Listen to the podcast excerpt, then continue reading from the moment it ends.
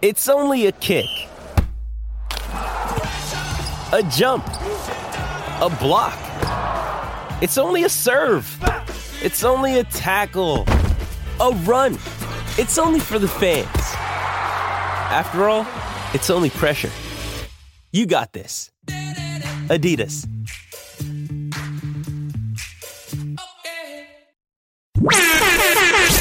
And Sid in the morning. on the Red Apple Podcast Network.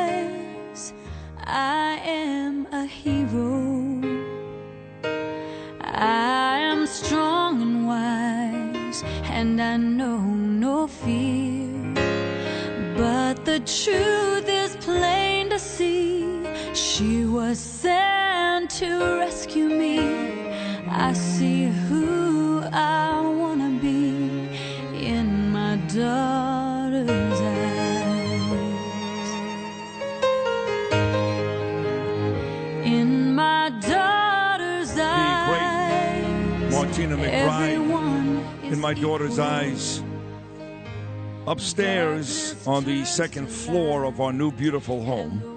Well, I say new, we've been there about six months, but there are suitcases and there's clothing everywhere. I mean, everywhere. As my um, little girl, my firstborn, my big girl now, Ava, gets set to leave this time tomorrow morning. This time tomorrow morning, her and my beautiful wife Danielle will be on the way to the airport, and uh, she out, she gone, on the way to Wales. I mean, we're not talking about Northeastern and Boston, folks. You know, we're not talking about University of Miami and Coral Gables. My daughter's going to Wales, leaving the country. It's even hard to get there. Again, as I told you many times, Danielle and Ava will fly into London, and then after that, take a two-hour train ride from London to Wales, and it's uh, it's killing me. It's getting closer and closer, and I, I just last night uh, Ava just hugged me, you know, out of nowhere, and, uh, and she said, um, "You know, I love you, Dad." I said, "I love you too." I said, "But don't say goodbye today. It's only Wednesday. I'm going to be a mess on Friday morning. I have a lot to talk about: Donald Trump, Letitia James." Vladimir Putin, Joe Biden, Aaron Judge. I can't do this right now. I I can't do it. And then, uh, well, Danielle yelled at me, of course, and I told her I loved her back, and and uh, that was it. So, so I'm not, I'm not I'm not having an easy time with this. I know a lot, a lot of you parents out there. And if Bernie was here, Bernard, he would be saying, "Oh, stop, suck it up." This is what happens. It's the evolution. The, the kids grow up. They go to college. It's a beautiful thing. Yeah. You're Suck not it. having that. Just suck it. Yeah, shut up. Shut up. I'm going to Shut cry. up. Yeah. Just leave me alone. God. So today I'll be a mess all day. Tomorrow morning, the beginning of this show, it's going to be brutal. I'm, I'm warning you right now, it's going to be brutal. If you're one of those, uh, you know, jerks out there that just wants to hear about Trump all day and don't care about Sid's wife or kids, I want to hear about it. I um, recommend you don't listen. Well, of course you'll listen. You listen to every word I say. You can't help it because you know I'm great.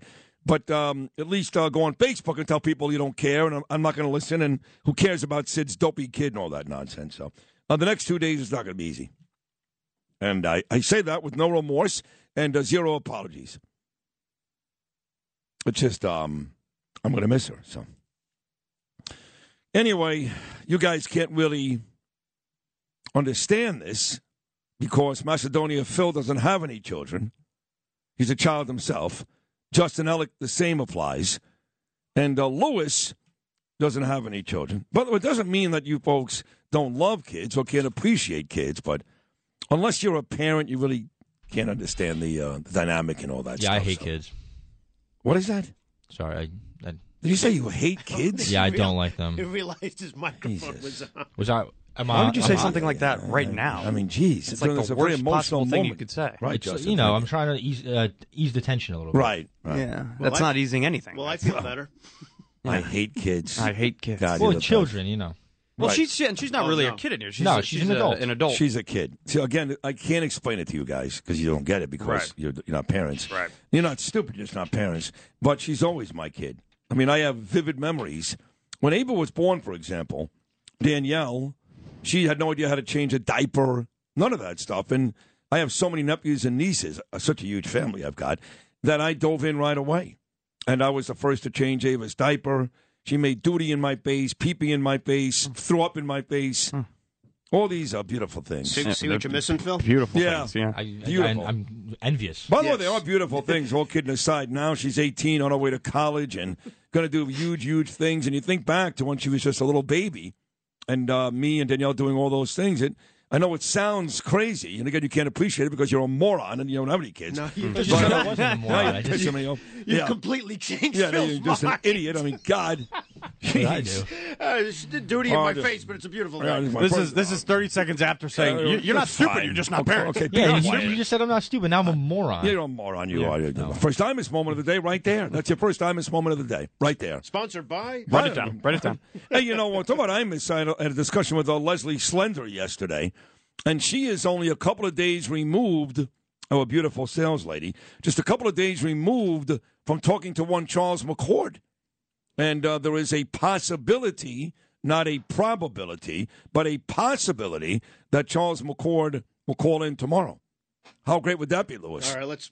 Why don't we uh, come up with uh, percentages? I would say, uh, according to Leslie, she doesn't exaggerate a lie, 50 50. No way. Yeah. Not a, yeah, she no just way. spoke to him three fit. days ago. So what? He's going to call in. Okay. Why wouldn't he call in? Why I did you say didn't no? say why wouldn't he. I'm just giving. You just said no way. 50-50 means. Why no way, Lou? I I said no way to 50-50. I didn't say no you way. think the odds are lower? Oh yes. I'd say. Oh, you bastards. I mean, so far you made fun of me. I love and missing my kid. Oh, okay. Now you're giving me no chance of talking to Charles McCord. Okay, Charles. Talk to you tomorrow. Can't wait. yeah, yeah. Oh, there you go. God. Can't wait. All right, let's change the subject. Let's go to Trump.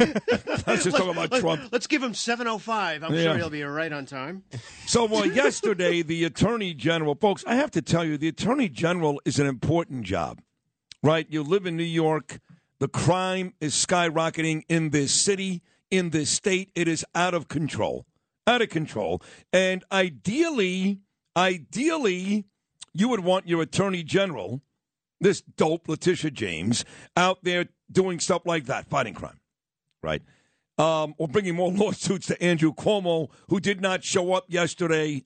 Shocker, shocker, with the nursing home scandal. So ideally, you want your AG worrying about crime in the state, not worrying about how to defend banks. Letitia James, your attorney general, is now out there defending banks, which, last I checked, they got a lot of money. They don't need Letitia James. Now, why is she defending banks, you ask? I'll tell you why. She has now levied a $250 million civil lawsuit against President Trump. Why is it civil? There's no crime. She would have loved to file a criminal lawsuit. There is no crime. So she concocted, she conjured up this $250 million civil lawsuit where she accuses President Trump of overvaluing some of his assets in an attempt to borrow money from the banks. Now, what's wrong with that? Who should make that determination? The banks. If the banks figured out, or if they were, you know, upset that Donald Trump overvalued some of these assets, they never would have lent him the money. That's their job, right? You you want to go borrow money from the bank? They ask you every question, everything. They do an anal probe like you've never gotten before. They just do. So the banks clearly were okay with what Trump said because they lent him the money. And since they lent Donald Trump the money, they got paid back every penny. There are no mortgages on these properties. The banks got paid back every penny. There is no issue. But this idiot, Letitia James, has been working for two years trying to find a way to get Donald Trump. The witch hunt, which started the day he came down the escalator, continues with this nonsensical lawsuit. But not only is it nonsensical, She's our attorney general. And again, we live in a city and a state that is overrun with crime. And she has wasted her time. She has wasted your time, our time for years on this witch hunt and comes out yesterday embarrassing herself, embarrassing New York State, and quite frankly, embarrassing you with this lawsuit. This has nothing to do with my affinity for President Trump, which I've got. I've done a complete 180. Now I'm at the very head of the Trump bandwagon, the fan club. I've gone past Bernie, I think. Nothing to do with it. But Letitia James should be embarrassed about what she did yesterday. So if you missed it, she stood up there, all proud of herself. This is Letitia James, number 11, announcing these embarrassing charges against Donald Trump. Lewis, Letitia James, number 11. I am announcing that today we are filing a lawsuit against Donald Trump for violating the law as part of his efforts to generate profits for himself, his family, and his company. The complaint demonstrates that Donald Trump falsely inflated his net worth by billions of dollars to unjustly enrich himself and to cheat the system, thereby cheating all of us. The complaint demonstrates that Donald Trump falsely inflated his net worth by billions of dollars to unjustly enrich himself and to cheat the system, thereby cheating all of us. He did this with the help of the other defendants, his children, Donald Trump Jr., Ivanka Trump, and Eric Trump. So there she names all three of his kids. And again, if he did any of this, that responsibility was on the bank.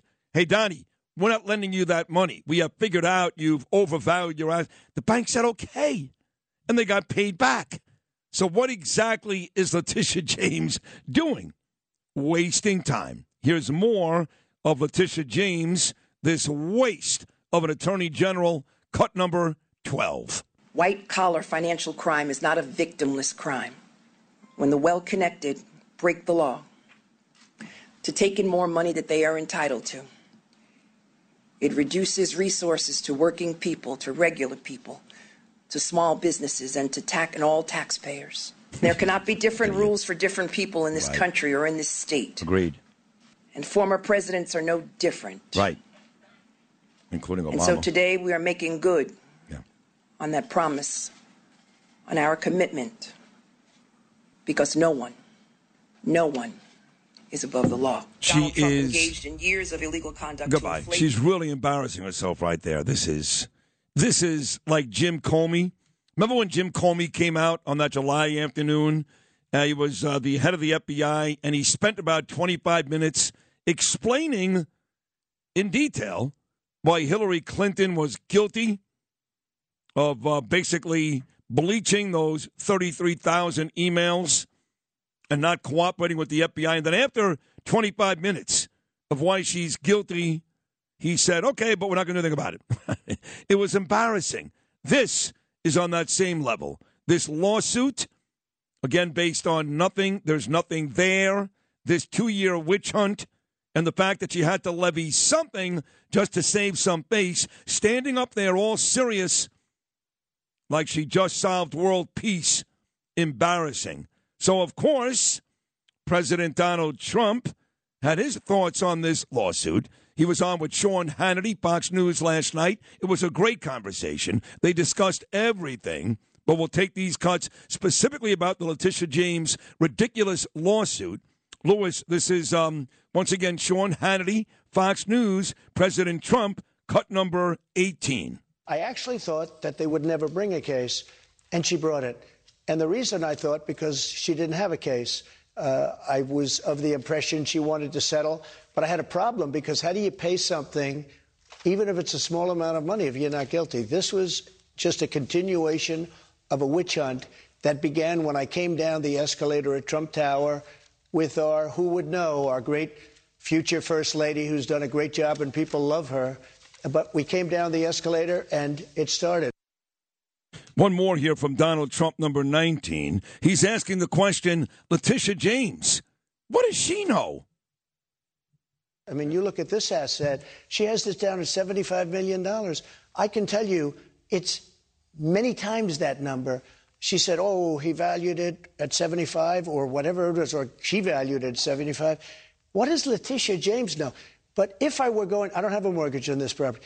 If I was going to put a mortgage on this property, the institutions are going to be coming over. They're going to go through comparable properties all over Palm Beach or whatever it is, wherever it may be, Miami.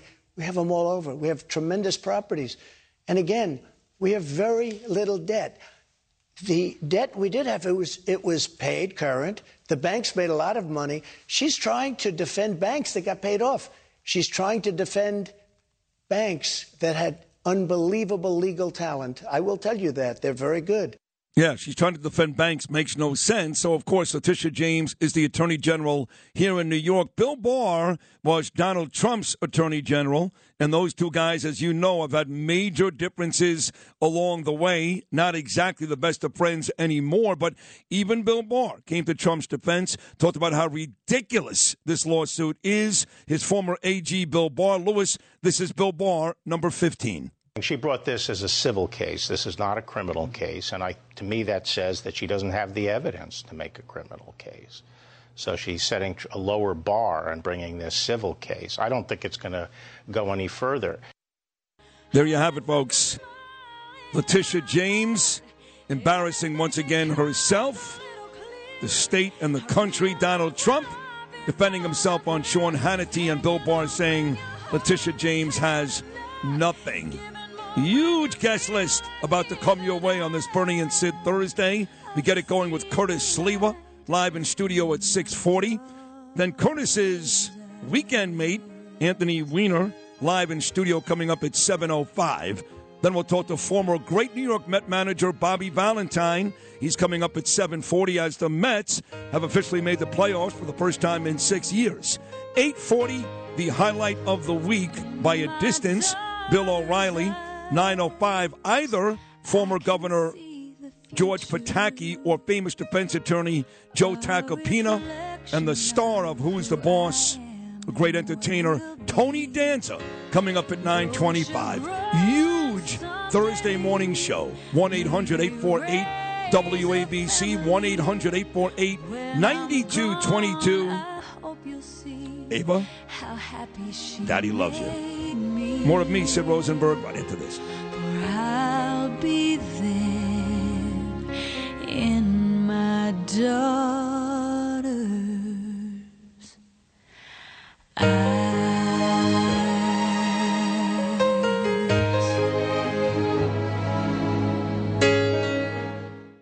If you had an accident, trust Gabo Law, personal injury and medical malpractice attorneys with decades of experience who will provide the attention you deserve and deliver the best possible results in the shortest amount of time. Gabo Law has recovered millions for their clients, and they will be able to help you. But don't take our word for it. Read their five star reviews from former clients on Google, Avvo, and Facebook. Call Gabo Law today, 800 560 0214 for a free consultation or email them at info at gabolaw.com. That's G A B O law.com. Gabo Law, where winning is no accident. On the Red Apple Podcast Network. Last Saturday, you had a terrific interview with uh, with Sid Rosenberg. When I saw Sid on Sunday, he ran over to me uh, with his phone in hand and said, "Did you see my interview with Brian Kilmeade last night?" I said, uh, "No, I didn't get to watch it. You got to watch it right now, right now, and share it." He was very proud of that.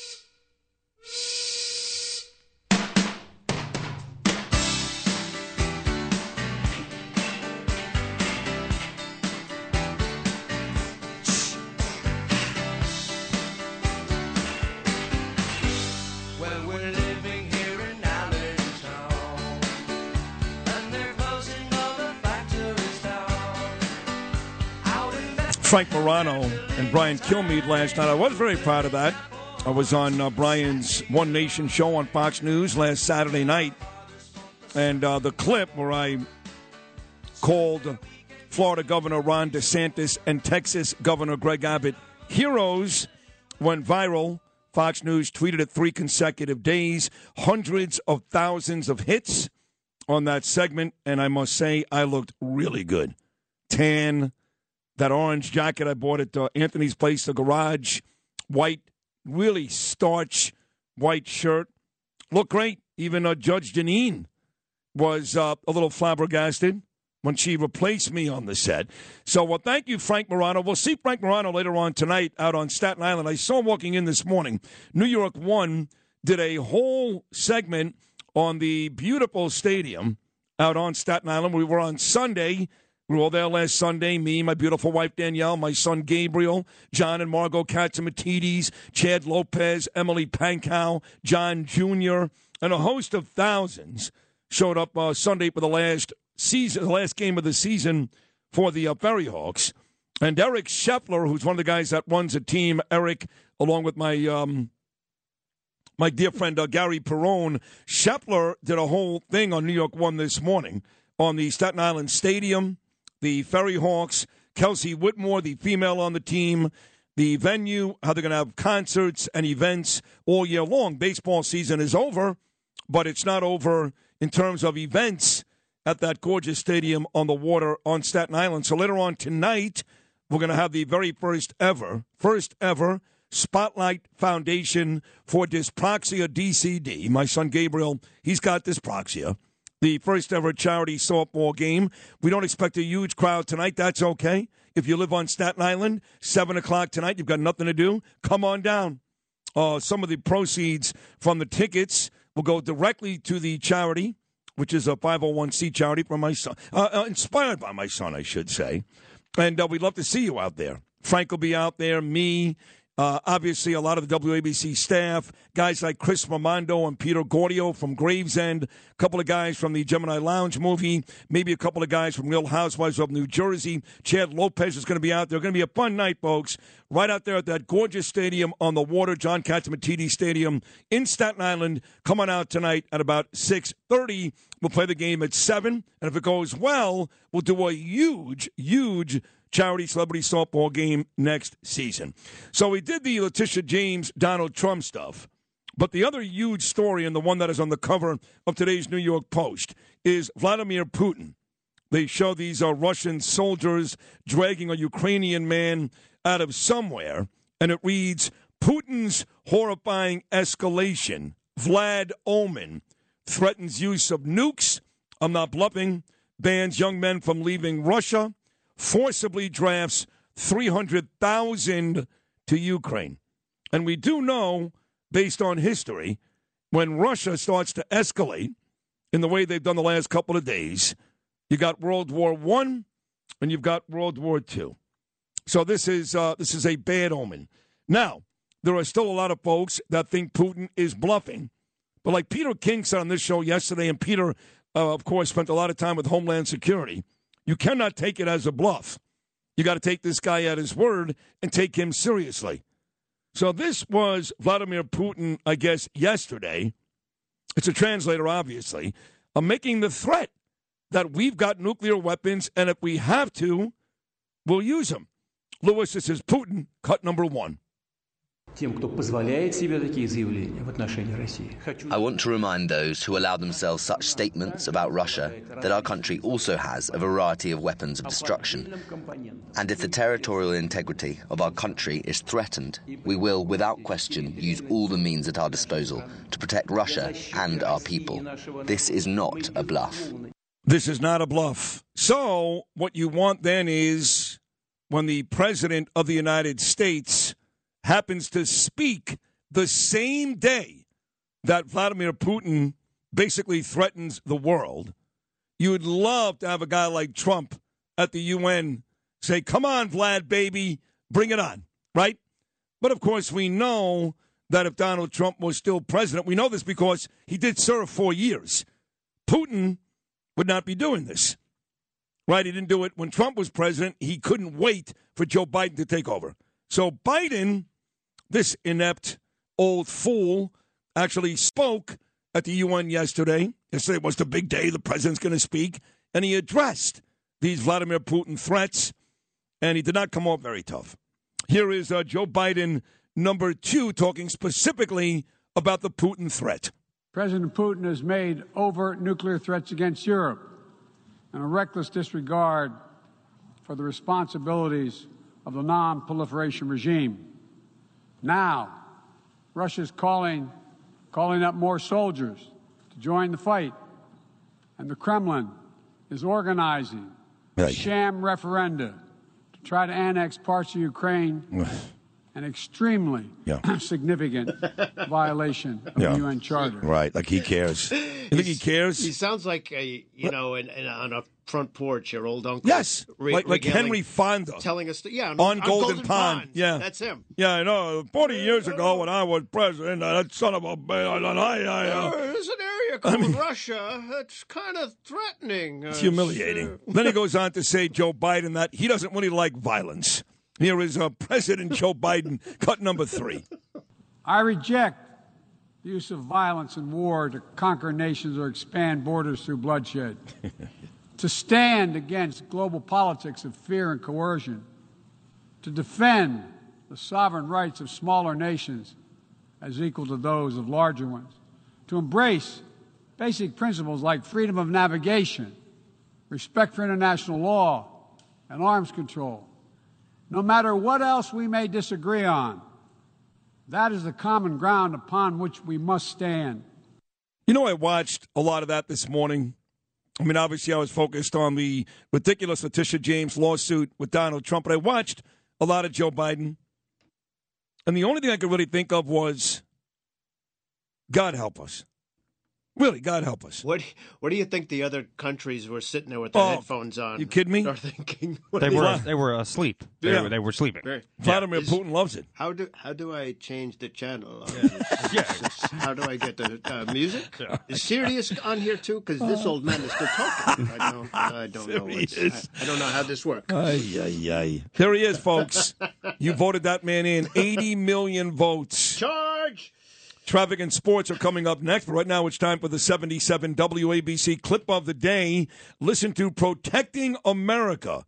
This is with Rita Cosby on the Red Apple Podcast Network. Download and subscribe wherever you get your podcasts. Here, we Rita talks with Lee Cohen about the U.S. UK relations in a post Queen Elizabeth world. Joining us now is Lee Cohen. He was an advisor on Great Britain to the U.S. House of Representatives Foreign Affairs Committee. What do you think is in store for U.S. British relationships now with King Charles? He's had the great blessing of 70 years observing his mother in action. Those experiences and the wisdom that he gained from watching her so closely will shape a reign that turns out to be very successful. This is Sid on Sports. Oh, sponsored by Peerless Boilers on 77 WABC. Well, yeah, it is your bottom of the hour sports update. I am Justin Ellick here with it. Again, sponsored by Peerless Boilers, Pavilion Tankless Water. Just go to peerlessboilers.com, paviliontankless.com for a dealer near you. They are America's best built boilers. The Yanks, they did what they were supposed to do with the Pittsburgh Pirates as they, uh, Pirates as they completed the short two game sweep last night with their convincing 14 2 win in the Bronx. Aaron Judge did not homer, but the big slugger bolstered his triple crown chances with two doubles nonetheless. It was Gleyber Torres who provided the long ball lust of the evening with the ultra rare two home run inning in an eight run eighth for the Bombers, but not before Oswaldo Cabrera threw his hat into the ring. You guessed it, a first inning grand salami to get the Bombers off and running. High drive, right field, going back, Gamel looking up. See ya! A grand slam for Cabrera. Four nothing Yankees. That call courtesy of Michael Kay and the Yes Network. I have agreed to eat a salami sandwich every time that the Yankees hit a grand salami. Thank God. Yes. So I've had two salami sandwiches in the past two days, and uh, they're delicious. Great. Stay in that studio, please. You, yeah, Thank yeah. you. Luis Severino showed out in his return from the IL, and the Yanks head into a four-game set with the Red Sox, feeling good. Game one of that series set for tonight, 7:15. Jameson Taillon set to take the hill. Now for the Mets, there's good news and bad news. Bad news is they got routed by the Brewers in Milwaukee by a score of six to nothing. But the good news is the Braves they couldn't take care of the lowly Nationals at home in Atlanta, so New York's lead in the NL East remains at one game. Just four hits to speak of last night for the Orange and Blue, and they'll try and snap out of it in Oakland come tomorrow night after an off day today. And looking ahead to Week Three of your still young, but also moving way too fast NFL season. Steelers and Browns will open up the Week 3 slate tonight in Cleveland for Thursday Night Football. Kickoff set for 8.15 p.m. Eastern Time. Locally, the Jets are 5.5 point dogs at home against the Bengals at 1, at Sunday at 1. And the Giants will try and stay perfect on Monday night as one point favorites against the visiting Cowboys. For more sports content, follow 77 WABC Sports on Instagram and Twitter. Here with your bottom of the hour sports update. Again, thanks to Peerless Boilers Pavilion Tankless Water. Here as I am, Justin Ellick on 77 WABC. The digital dollar could give the feds control of your money. Get the digital dollar report. Call 1 800 862 6970 and also receive a $1,000 credit from Priority Gold to protect your money. Or just go to digitaldollarreport.com. Please note the information provided does not constitute financial or investment advice. I want to rock! Bernie and Sid in the morning. On the Red Apple Podcast Network.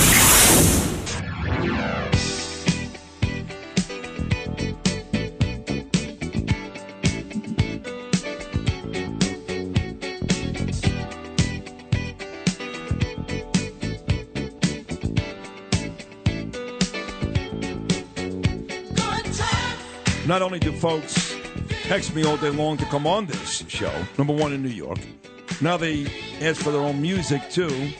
Damn the- right. yeah, Curtis Sliwa Chic, good times. One piece of news that I must report: we did have Governor Hopeful Lee Zeldin on this show yesterday. Lee's a good friend, and uh, Kathy Hochul has agreed to one debate, one, one, October the twenty fifth at Pace University, New York. One. A collection of fat people and racists. They'll be carrying that debate for you.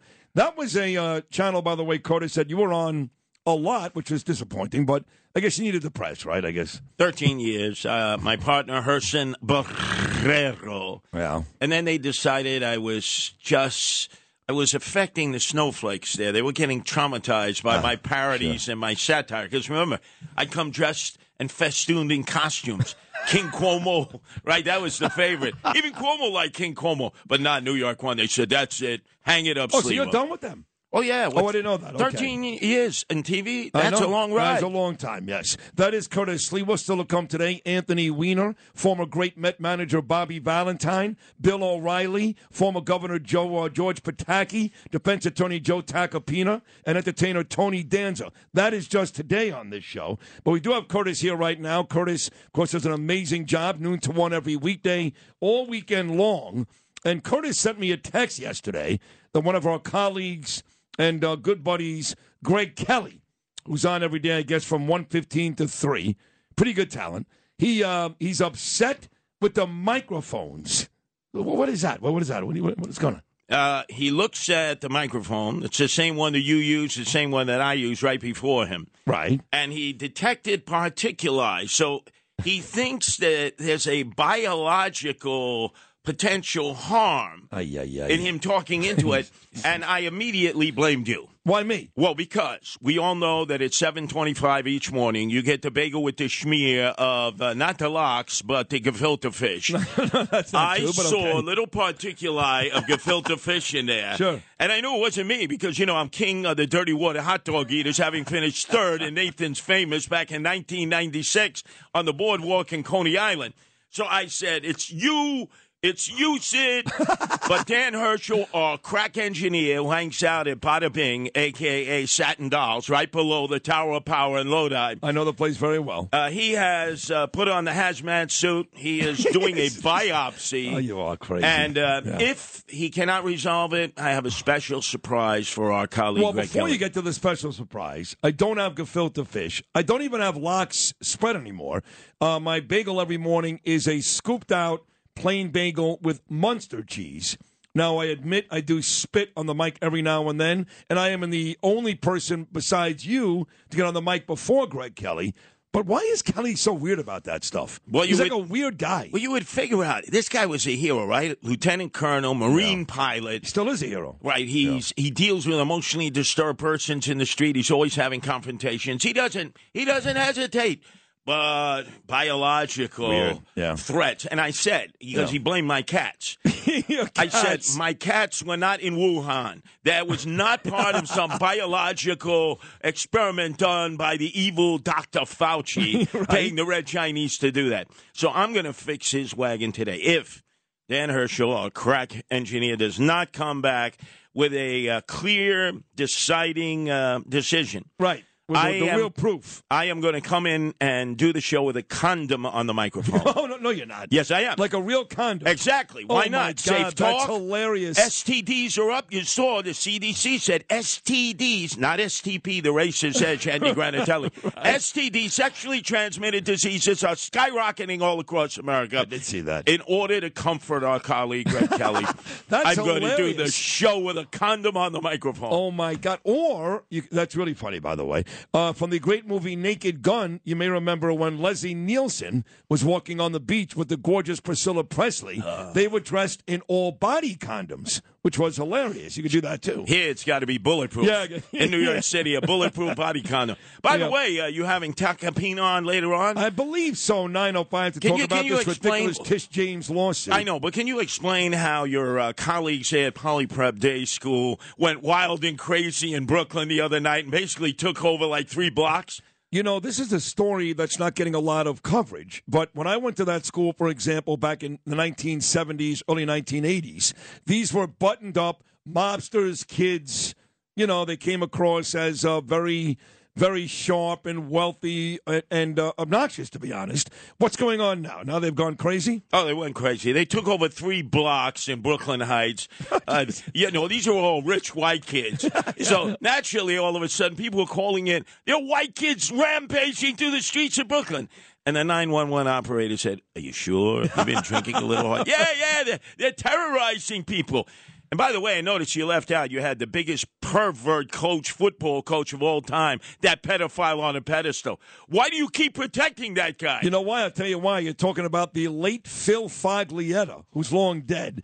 But because I was skinny and Jewish and pale and an asthmatic, nothing what I'm like now. Now I'm, you know, 25, uh, uh, uh, 150 pounds of twisted steel and sex appeal. But back then I had nothing. I was one of the few players on the team he had no interest in. Oh, you see, if you look like you did now, he'd Oh. be snapping you with the towels as you come out of the shower, right? Yeah, that's a bad story. That's a bad. And by the way, the other former Dolphins head coach, who is now on the Pittsburgh Steelers staff, and the Steelers play tonight against the Cleveland Browns, game one of Week Three of the NFL season. Brian Flores, he went to Polyprep. By the way, maybe the worst coach in the history of the New York Jets, grew up in Staten Island, came across the bridge, played tight end for the Philadelphia Eagles. I know where you're going, Rich Kotite. That's right.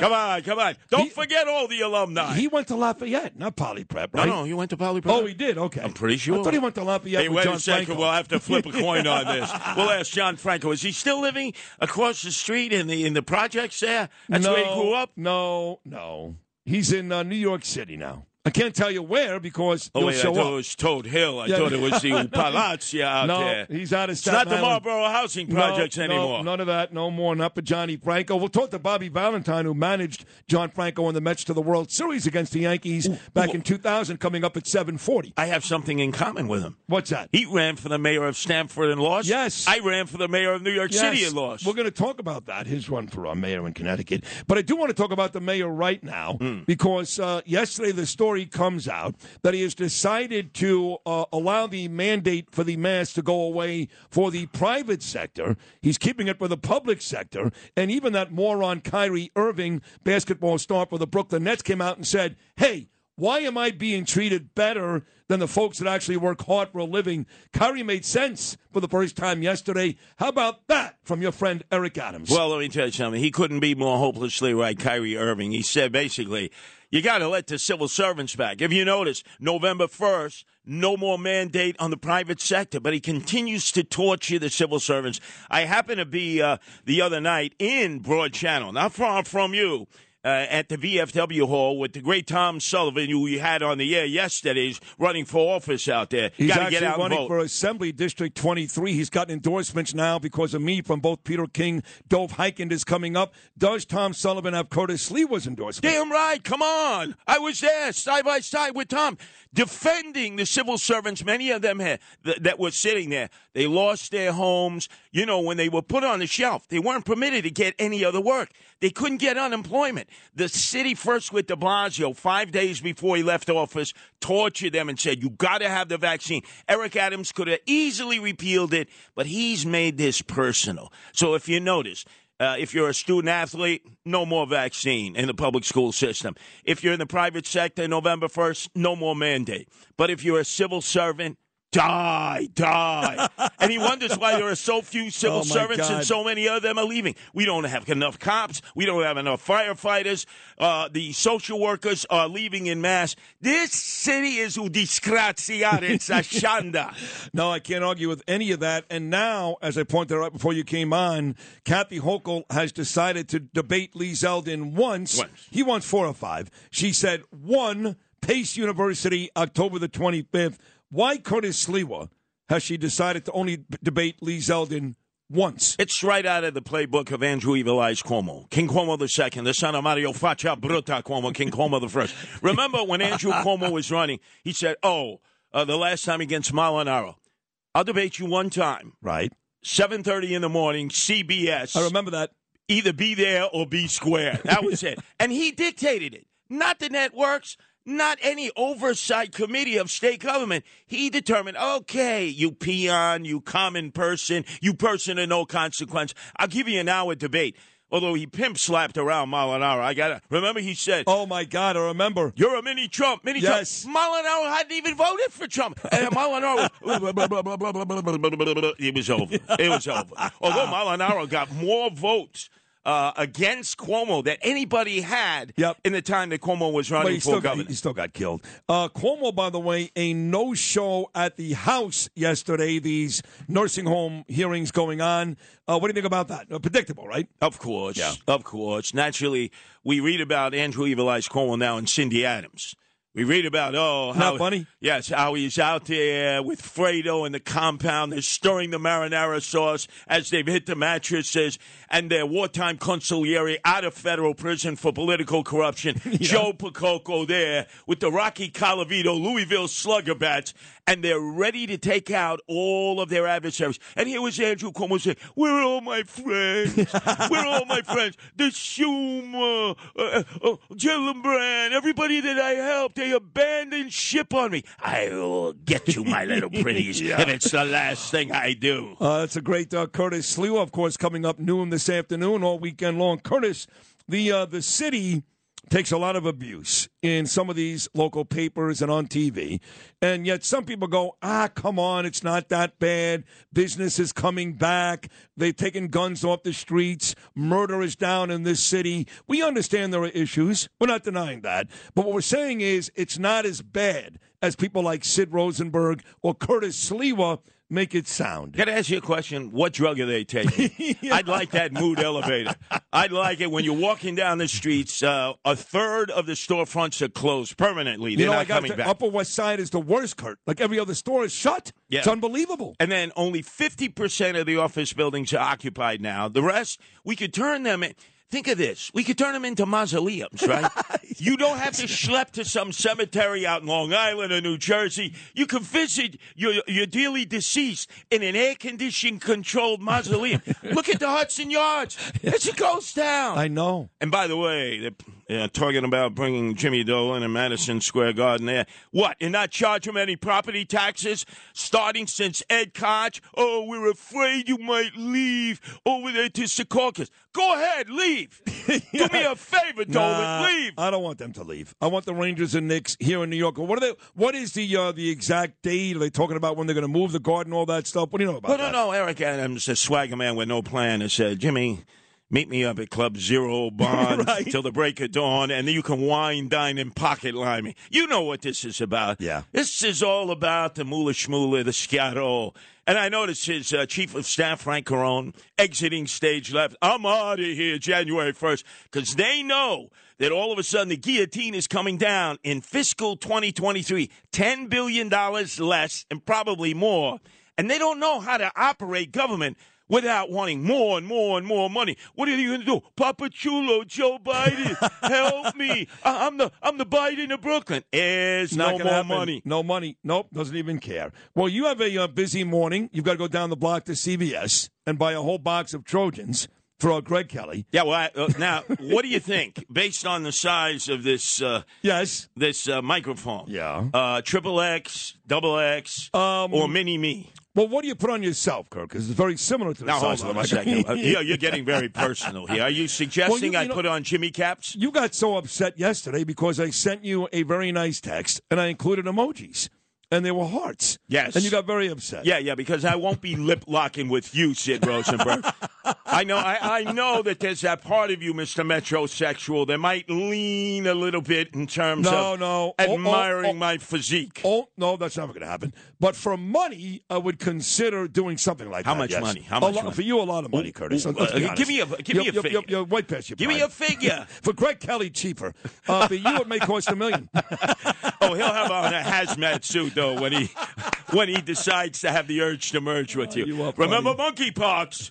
I do. I Well, keep remember. an eye, keep an eye on that monkeypox there. Oh boy, Kurt, when uh, can people hear you again? The specific times coming up this weekend. All the time, all the time. But anyway, it's uh, twelve fifteen to one Monday through Friday. It's a lunchtime edition, and then the weekend extravaganza. It starts Saturday mornings, twelve midnight to six to the break of dawn. So nice, say let me do it twice. Sunday mornings from twelve to six. In between with Anthony Weiner, left versus right, three to four, and then on Sunday it's all Curtis all the time. I come back from three to five with the issues of the day. All I do is take calls, no guests, and then I top it out nine to eleven again with Wow. continued calls, and then we finish up with actually the most popular of all the hours I do, WABC, always broadcasting Curtis, the Animal Welfare Hour with my gorgeous wife Nancy, the Animal Rescuer. And then I'm finished for the week. Although I'll eat up anybody else's real estate. You know that's it. Don't take a day off. No, I know. Don't claim that you have it. Oh, Remember I know. Wally Pipp? I know. Remember Wally Pipp? I remember it well. Well, you're a genius, a Hall of Famer, a legend. You're in now every week, and you do a fantastic job. I love you. Thank you so much. And by the way, I will make sure that there's safe talk and safe sex here at WABC for not just Greg Kelly, but for all of us. There he is, ladies and gentlemen, the great Curtis Sliwa, always broadcasting Curtis on WABC, and now you know why. All right, Lewis, play the music. This is for Curtis. He used to be big time dancer. What club in Brooklyn would you be doing a dance to? Come on, 2000. The Funny House? No, come on, come on, Oh, the uh, Odyssey. 2001 Space Odyssey? That's right. Yeah, Come on, Bay yep. Ridge. Oh, yeah. With my polyester waffle weave Oh, flame retarded I- bell bottom pants and my marshmallow shoes. I can see it now, Curtis Sliwa. We got Anthony Weiner coming up next, and then Bobby Valentine, Bill O'Reilly, George Pataki, Joe Tacopina, and Tony Danza, all on today's show alone. We're number one in New York, folks. We are Bernie and Sid. Thanks, Curtis. We're doing live! Hey, Bill O'Reilly here, and you are listening to Bernie and Sid. God help you. On the Red Apple Podcast Network.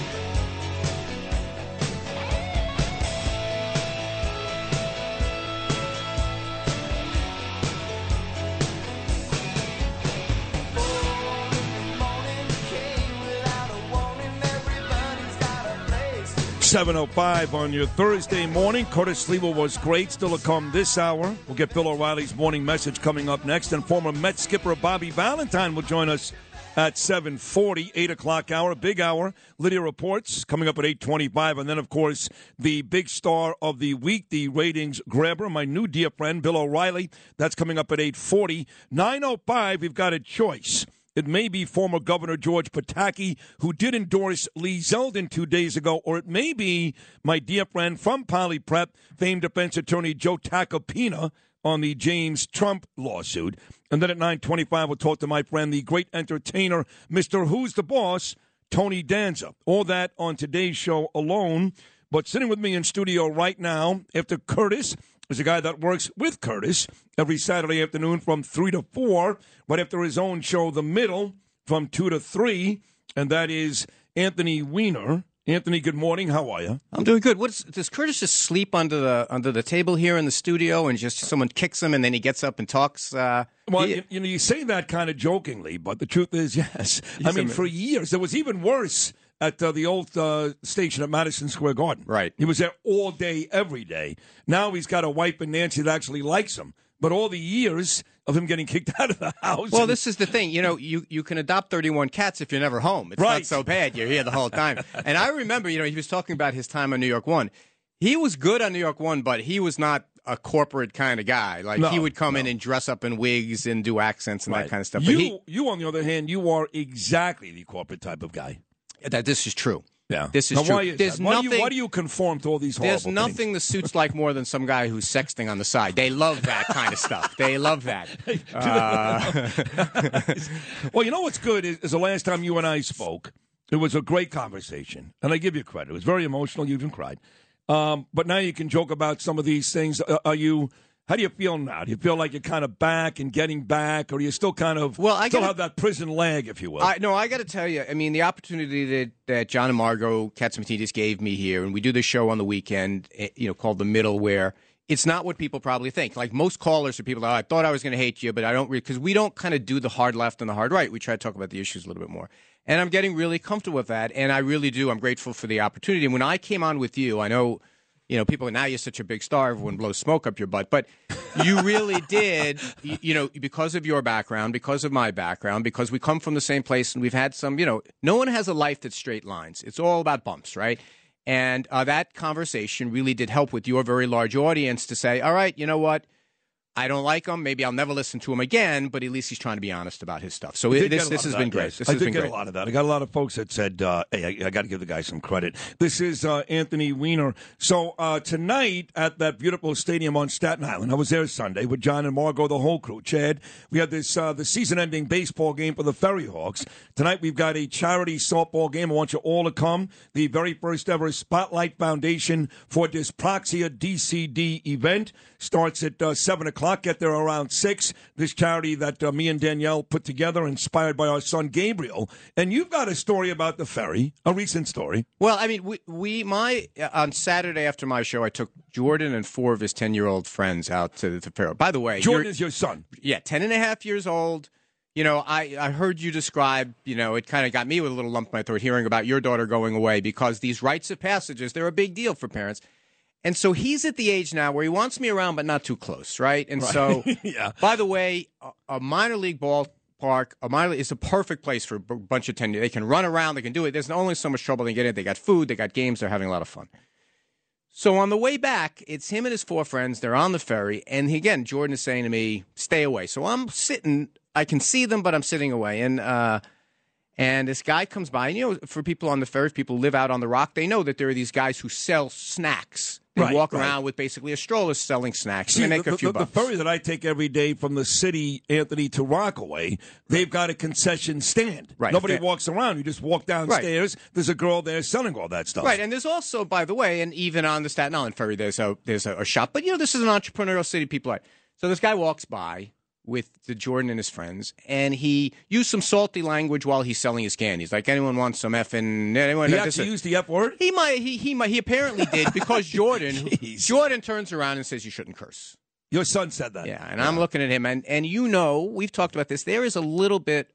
We are five degrees away from complete wackadoo in this city right now. Like Right. just about everyone you walk by is just one fry short of a happy meal. You got to be really careful. fine, including your friend the mayor. But go ahead. I'm sorry. Yeah, I mean, well, okay, right, that's that's a conversation for me and Curtis, and for you and I to do next. But so Jordan is at this age where he's a combination of two dangerous things. One, he doesn't like to be wrong. He likes to, and two, he likes to perform for his friends. A little like like his dad. So he's got his four By the way, friends. in both of those cases, he's a lot like you. Yeah, totally. Yeah. Uh, hey, Yeah. this is why they're before the grace of God. Like I'm looking at him and I'm trying to I'm trying to teach him some of these lessons. And one lesson of living in the city, you can't walk around being in fear. You know, these people, these are people, these are God's souls and everything else. But on the other hand, you know, the whole rule about, you know, it's not so different different from being in prison. Don't make eye contact with some guys. You know what I'm saying? So so Jordan won't let it go. The, the guy turns back to him and says, Hey, I'm allowed to, little N, uh, even though he's Joe Jordan's obviously whatever.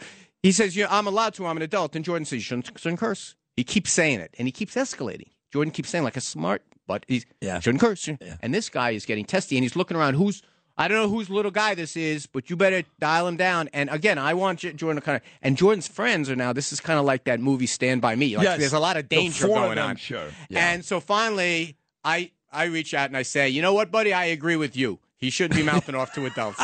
And the thing, and he was, but I got to tell you, it is a, a microcosm of what's going on in the city right now. Even a kid just being a little playful, there's so much crazy on the streets nowadays yeah. that you don't know who you're walking by, and it's a little bit frightening. Well, let's let me ask you this then, because there was a time when you uh, you could have been mayor in this city. We know that. I'm going to go back past old things. Uh, Eric Adams is the mayor. You know how I feel about him. You're not going to convince me differently. Doesn't matter. You can talk to you blue in the face. I think he's a waste. I think he uh, dresses nicely, does a lot of talking, but does nothing. And your story is more evidence that that's the case. The city is getting worse, not better. So how do you fix it? Well, I, look, I, I think that to some degree we both overestimate and underestimate how much government can do. Part of the problem that we have here is there are fewer people generally on the streets, and we dumped a whole bunch more of these crazies on the street. They're out there. We see them a lot more. A lot more closed stores making making our streets more much more forbidding. I have to tell you this, but it's like the Giuliani thesis, the Bill Bratton thesis. Without public safety and without clean streets and without order, none of the other stuff matters. You know, there was a conversation earlier today during the news about like why people are or not coming back. All it takes is 10% people feeling scared, and suddenly the streets seem a lot more empty. You know, outside the studio used to be at lunchtime, people would be out with their bags of, and, Oh, and all the time, and Yeah. now there and now there's none of that. So I think you. So my my suggestion to the mayor, and I think that he's going to be a good mayor. I think he's doing a, a good job. I don't want to get into an argument of that. Hire more cops, hire more correction officers, and hire more mental health workers to go walk the streets. And the problem is this city Can council. they be white or they have to be black females? Because No, he seems I- to have this uh, this quota, this I uh, this I obsession believe- I with don't- females. I don't believe there's anything wrong with. I don't, I don't believe that being black means you can't do the job. If you, Of if- course not. If these are the people he's That's all he hires. If these are the people he's comfortable with, Right. then so be it. But I don't believe you can also just kind of throw up your arms and say, "Hey, this is the way it."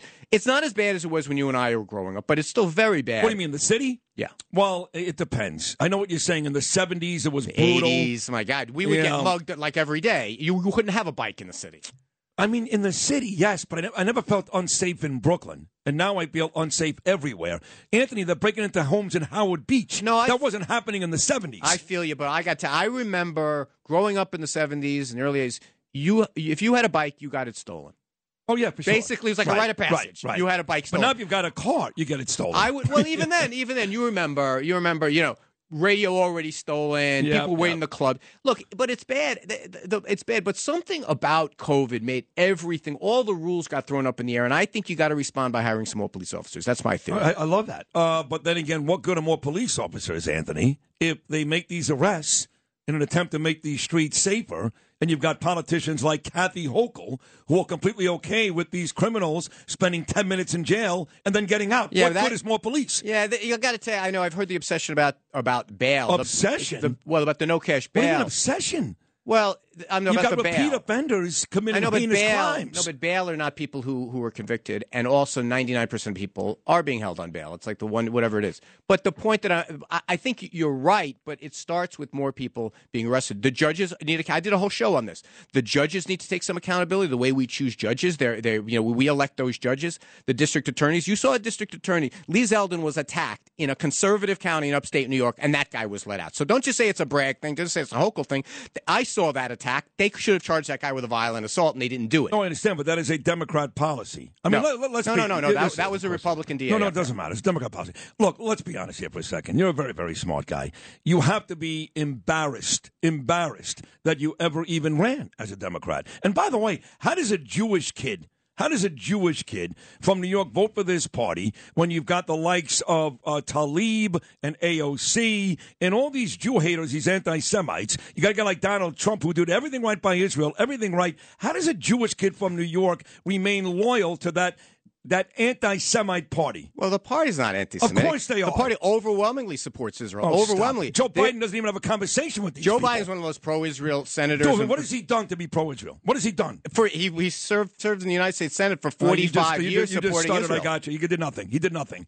You know, I'll show you what Donald Trump did. Move the embassy Donald to Trump, Jerusalem. Donald Trump was excellent for Israel. You know, but I'm giving Donald you. uh, Trump was excellent for Israel. But you, you can't you can't take one wackadoo from the. This is the, what we talk about on my show. wackadoo, there's like 20 This of is- them. There's out of 435 members of Congress, Bernie about Sanders 15. is no good, and he's a Jew, by the way. I'm not a big fan. I'm not a big fan of Bernie Sanders. I support Hillary Clinton. We have different parts of our party. Ay, ay, ay, you don't have to Hillary be. Listen, you're you're a Republican. You don't necessarily have to support that Greene character, these QAnon people. You can be a Republican and not support every Oh, element of your party. Greene? Yeah. Yeah, you know, I, I The QAnon stuff. You, you don't think that's I don't, anti-Semitic? even, I don't even follow that. Stuff. I agree. It's, No, it's complete nonsense. There's like five people. But it's like saying uh, white supremacy is an issue. This is exactly right. That's what we have in our party. We have some fringe people in our party. This is what we talk about. Listen, this is the problem. Too much of the debate is dominated by the AOCs and the and the, and the QAnons and everything else. And the people in the middle, like you and me, that's what are, are pro-Israel, are fairly conservative on crime, want to help people who need help, basically believe in the idea of fairness in the middle class. That's where the overarching middle is. And this is why I believe that the party, your party, makes a mistake when you focus on the stuff at the fringes. If Lee Zeldin, if Lee Zeldin and Kathy Hochul had a debate about the issues of the day that most New Yorkers really care about, right. I think he would do fine. He'd do the problem was every time Donald Trump's on the TV, it hurts him. Every time you have a conversation about some about Taylor Greene or or it's January sixth, it hurts him. This is why the president. This is why President Biden's up ten points since you and I uh, sat here last. Even after that pathetic uh, speech a couple of weeks ago, loaded with hatred, and then even at the UN yesterday, I mean, you can't watch that, Anthony, and go. Now that guy's a leader. Which one? That guy's a leader. Either one. The UN yesterday or that ridiculous Thursday night speech he made two weeks ago where he basically maligned me and 70 million No, other he wasn't talking about you. He was talking about. Oh, he, stop. He was talking about you and I were just talking about the No, fringes he- of the party. there- he has never once, him or Karine Jean Pierre, that genius, none of these folks have ever really come out and, and, and explained the difference between Sid Rosenberg and their new term MAGA extreme. I just did. Not really. I mean, the No, QAnon, no, the he QAnon these. QAnon Oh, people. not- stop mentioning QAnon. Well, you say it hasn't Joe been explained. Biden- That's what he's talking Joe, about. No, he's not. Joe Biden would put me in that class in one second because I like Trump. Forget about QAnon Well- or Steve Bannon. In one second, he put me there. That's the truth, and that's what he's there a hateful are guy. people in this country, and I don't think you're among them, who who deny that that Biden was elected, who think that the election was stolen, and all that kind of stuff. Right. That well, and kind there- of there- was. and there are It people. kind of was. You see. Well, the Hunter Biden stuff. You They, see? they, they buried the Hunter Biden stuff. I did a whole ten show on of Americans change their vote, he doesn't win. I did a whole I did a whole show on the Hunter Biden thing. I mean, it's it's tawdry and everything else. It has nothing to do with Joe Biden. has nothing to do with Joe Biden. Doesn't. You know that the big guy is Joe Biden, right? You All know those the- monies that they received. The big guy. Do you even know what that is? That's not on the laptop. That's some dude who says this No, is no, Joe no, Biden. no, no, and. Fox News and the Wall Street Journal both said we don't believe him. I don't believe him either. Miranda Devine. I read her book. I did a whole book report on it on my show. She's a tremendous woman. She really is. She's got everything exactly right. Exactly. This is Babaluski. This is one guy. I, I, I dove into this thing. This is one guy. It's not on the laptop. There's no document. And all those documents of this of this drug addled guy, Yeah. not a single one connects to his dad. of course there are. There There's are not. tons. There are not. I mean, listen, man. I, I, I, I can tell you. You Yeah. can go. There is this guy, Babaluski, who says Tony Bobulinski. Tony Bobulinski, Right. Who goes around and says he went to the FBI, went to Fox News, and went to Wall Street Journal. All three of them said we don't. You don't have anything here. Mm-hmm. He, he shows them his phone. I mean, look. I, I think the Hunter Biden thing. I think Hunter Biden's going to be indicted. I think he's going to get in a bunch of trouble. I think there's a lot of stuff on that laptop. I, I went through the whole thing. I read all, all- I read Mir- Miranda's book. Yeah. I think there's a lot of horrible stuff there. But the next step, I don't see it. All right. Are you excited about the Mets? I want to see if they're how much more they're going to break the record for getting plunked. Was it 106? I had. By the way, did, did you see Showalter um, went out and got the ball? Yes. the hundred. That was the Yes. craziest thing. That was. I mean, look, this is an amazing time. I don't remember a Sunday like last Sunday in forever. We're Well, you, know- you want the exact stat? It was 13 years. 13 years, 2009, since the Jets, Giants, Mets, and Yankees all won on the same day. now. You want to hear this? Jordan asked me this question: With the screwiness of COVID, was there any basketball or hockey overlap that could have made a fifth team? Maybe. I mean, it I wouldn't have been because it wouldn't Yeah. have got, you Right, got to go out to right. 2009. Right, But I right, wonder if there's ever been that kind. But last night, I, I'm not a, a Yankee fan. Obviously, watched the game. The the Mets and, and Atlanta, like it seems like neither one of them wants to win until they have that final series, which is going to be amazing. Yeah. I mean, I just think this is just a, a, a really great time. A lot of optimism around the Rangers. A, you know, lot, not as much so around my team, the Islanders. But this Yeah. is an, a great time in, in, in New York sports. So you're a happy guy right now. You can't not be. I mean, you can't not be. I mean, you know, there are, there are these days, and you remember when you were were a straight sports guy. There are these days that it's miserable to go in and turn on the radio, Right, Because right. it's just people on the edge, on cliffs jumping off. And then there are days where, like, you know, people are just everybody, everyone, everyone was happy. Right, so the last time I saw you in the uh, newspaper, you were on the cover of the New York Post. If this is a touchy subject, just get over it. Uh, yeah, and it was a picture of your ex-wife Huma and uh, the very famous actor Bradley Cooper. and uh, you were kind of leering in the background. And the Post reported that your ex-wife was banging Bradley Cooper. What are your thoughts on First that? of all, we don't ask guests whether their ex-wives are banging someone. There's a more artful way Well, to how do would it. you- how- surpri- how would you I'm- say it I'm surprised that Lou didn't whisper into your ear some. You know, now that you're a book writer, I would think your thesaurus would be a little bit better well, well, than how that. would if, if you were doing the interview and I was sitting there, how would you say it? I would say, have they been engaged in uh, nocturnal activities, sir? Right. He's banging her. That's the bottom line. I- look, I am not. I'm not the first person on the memo about their plans. Yeah. I don't know what is true and what is not. I read in the New York Post, Bradley Cooper's people said that they're just friends. Whom is But, ama- but you don't talk to him. She doesn't tell you these I things. talk. I talk all the time. We have Right. on the record and off the record conversations. I got you. I got you. Right. Right. So right. I'm, I, I don't have much more for you, but I did read in the New York Post that they're just friends. Right. And How the did- Post never lies, Sid. You know that. They never. well, they lie less in the Daily News. At least admit that. Probably right. All right. Well, listen, you you were great today. It's good to see you. Thank you look Sid. great. Appreciate it. I hope uh, you're doing well. You sound terrific. I am. Thanks for having me on, and congratulate you. Your show is just crushing it. Thank please, you. please give, give give my love and prayers to Bernie when you speak to him. Um, it- the, the world just isn't the same without his voice. I appreciate that. Thank you. Two to four every Saturday, two to three, the middle, and then three to four sitting alongside Curtis Sliwa. That is the very smart and entertaining Anthony Weiner. We'll take a short break, Lewis. When we get back, Bill O'Reilly's morning message and talking about the Mets. Former skipper Bobby Valentine before Bill O'Reilly. George Pataki, Joe Tacopina, and Tony Danza. Great job by Curtis Sliwa and Anthony Weiner. More of Bernie and Sid right here on Talk Radio 77 WABC. Right after this.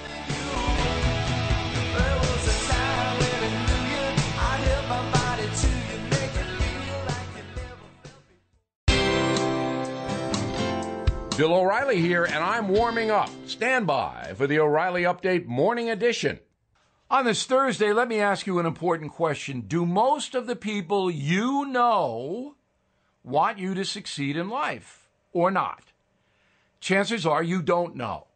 That's because jealousy and resentment is sometimes masked. Two faced is the expression. In politics and sports, things are different. Americans have their teams and we want them to do well, or else we'd find other teams.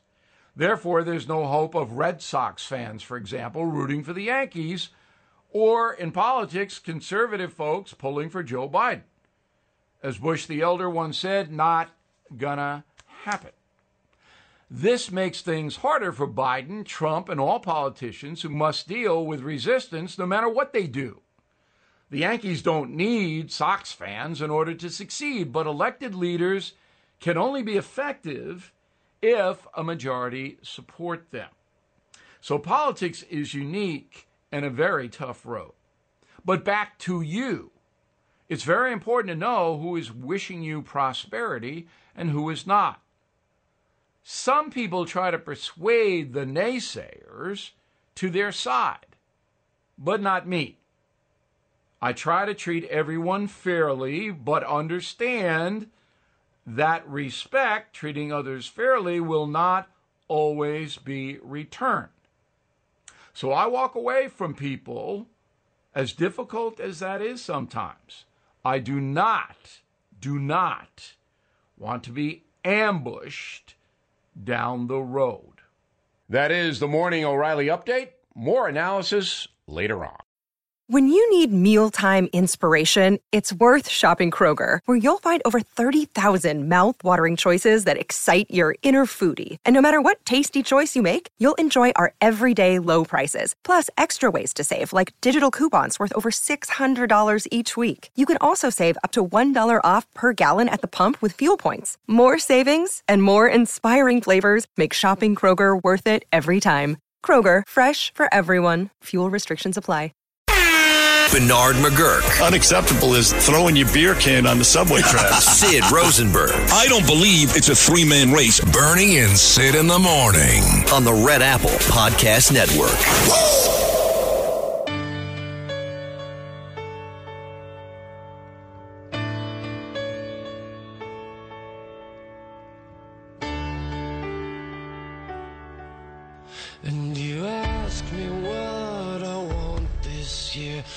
I try to make this kind and clear. Just a chance that maybe we'll find better days. Cause I don't need boxes wrapped in strings and designer love and empty things. Just a chance that maybe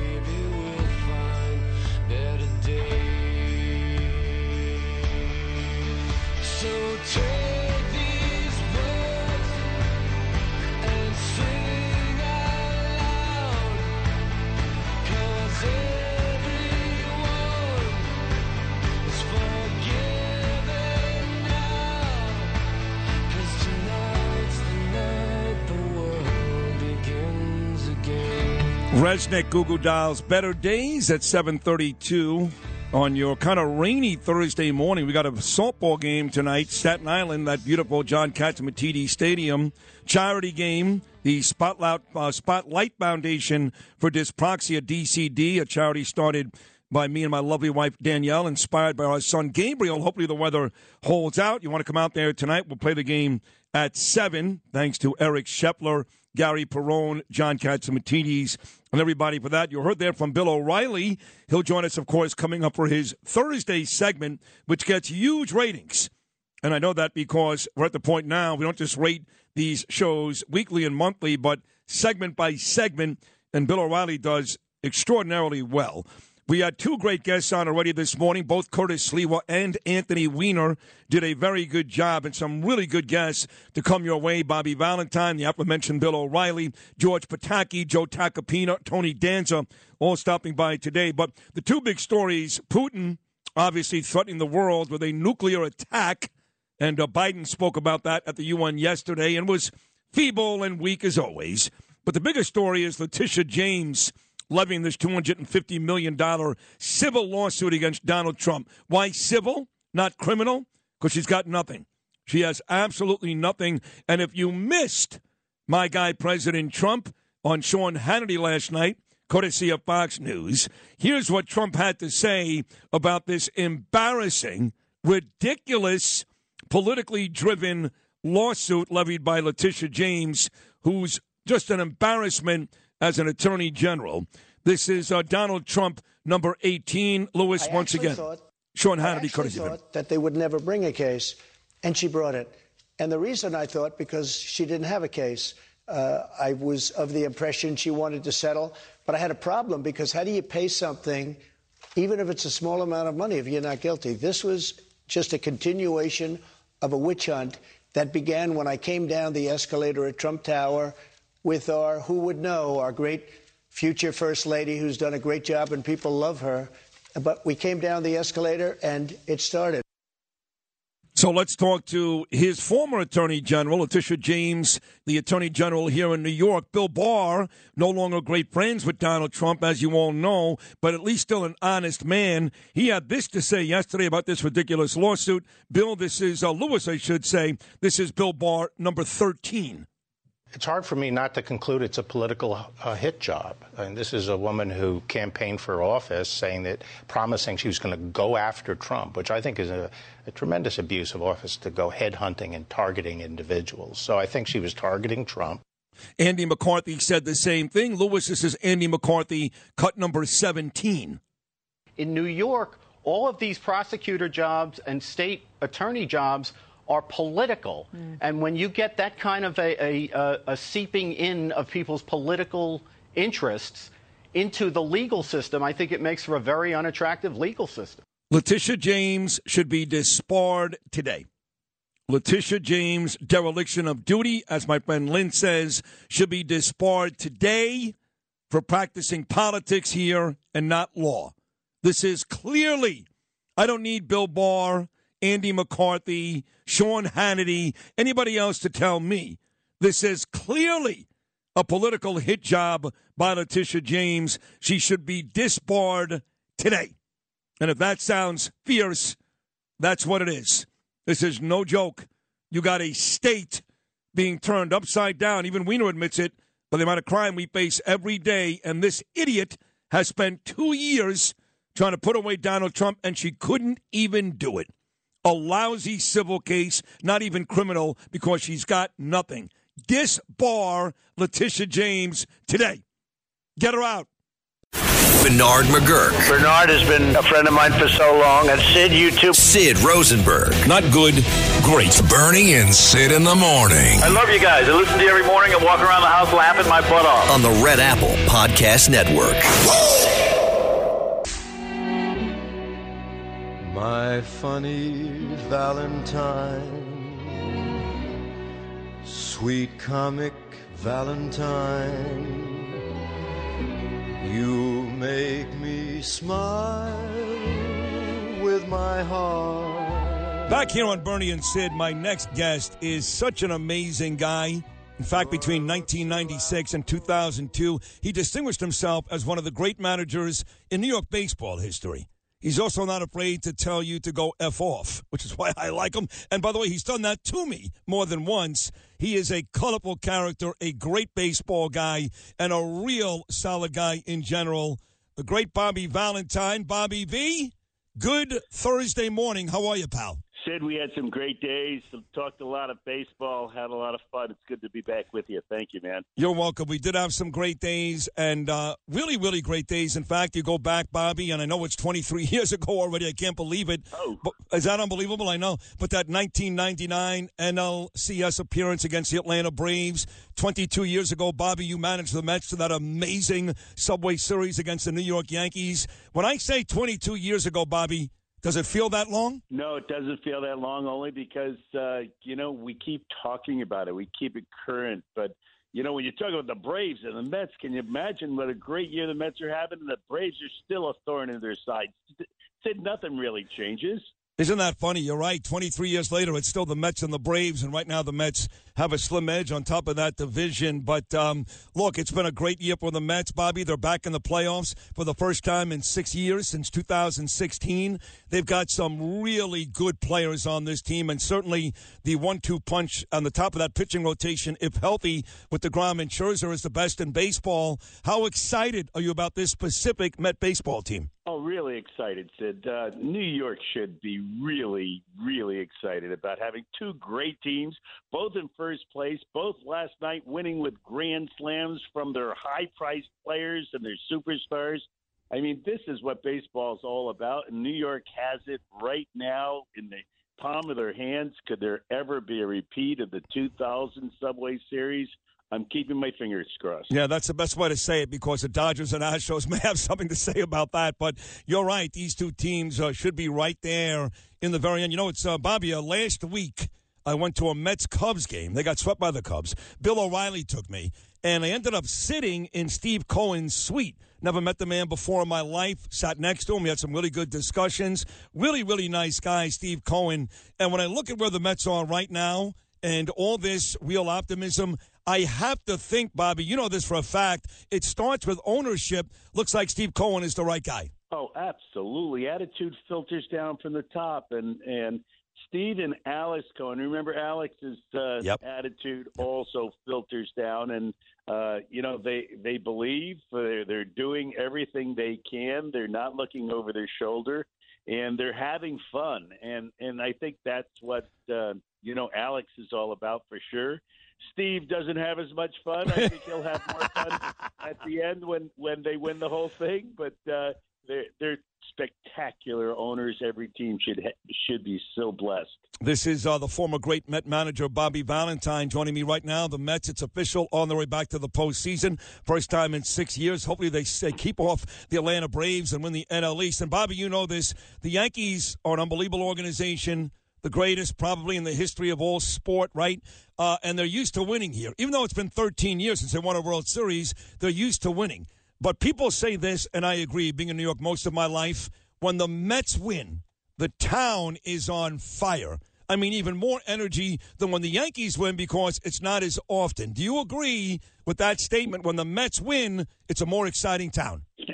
Absolutely, I think that you know when when you're down and you can't be the the one out front waving the flag. Uh, you you you enjoy it when you get to do it once in a while, and it looks like the Mets are going to be uh, in it to win it for a while now, and the Met fans could get up front. But you know the the to see the tides turned a little, right, Sid? To see the, Yes. the Yankees struggling with their bullpen and the Mets having the best reliever in baseball. Wow, isn't that a turn turn of the tide? Oh my God! I wish you had Diaz. Believe me, Benitez used to scare the hell out of me. That's a whole other story, Bobby. But when I know you too, you're laughing.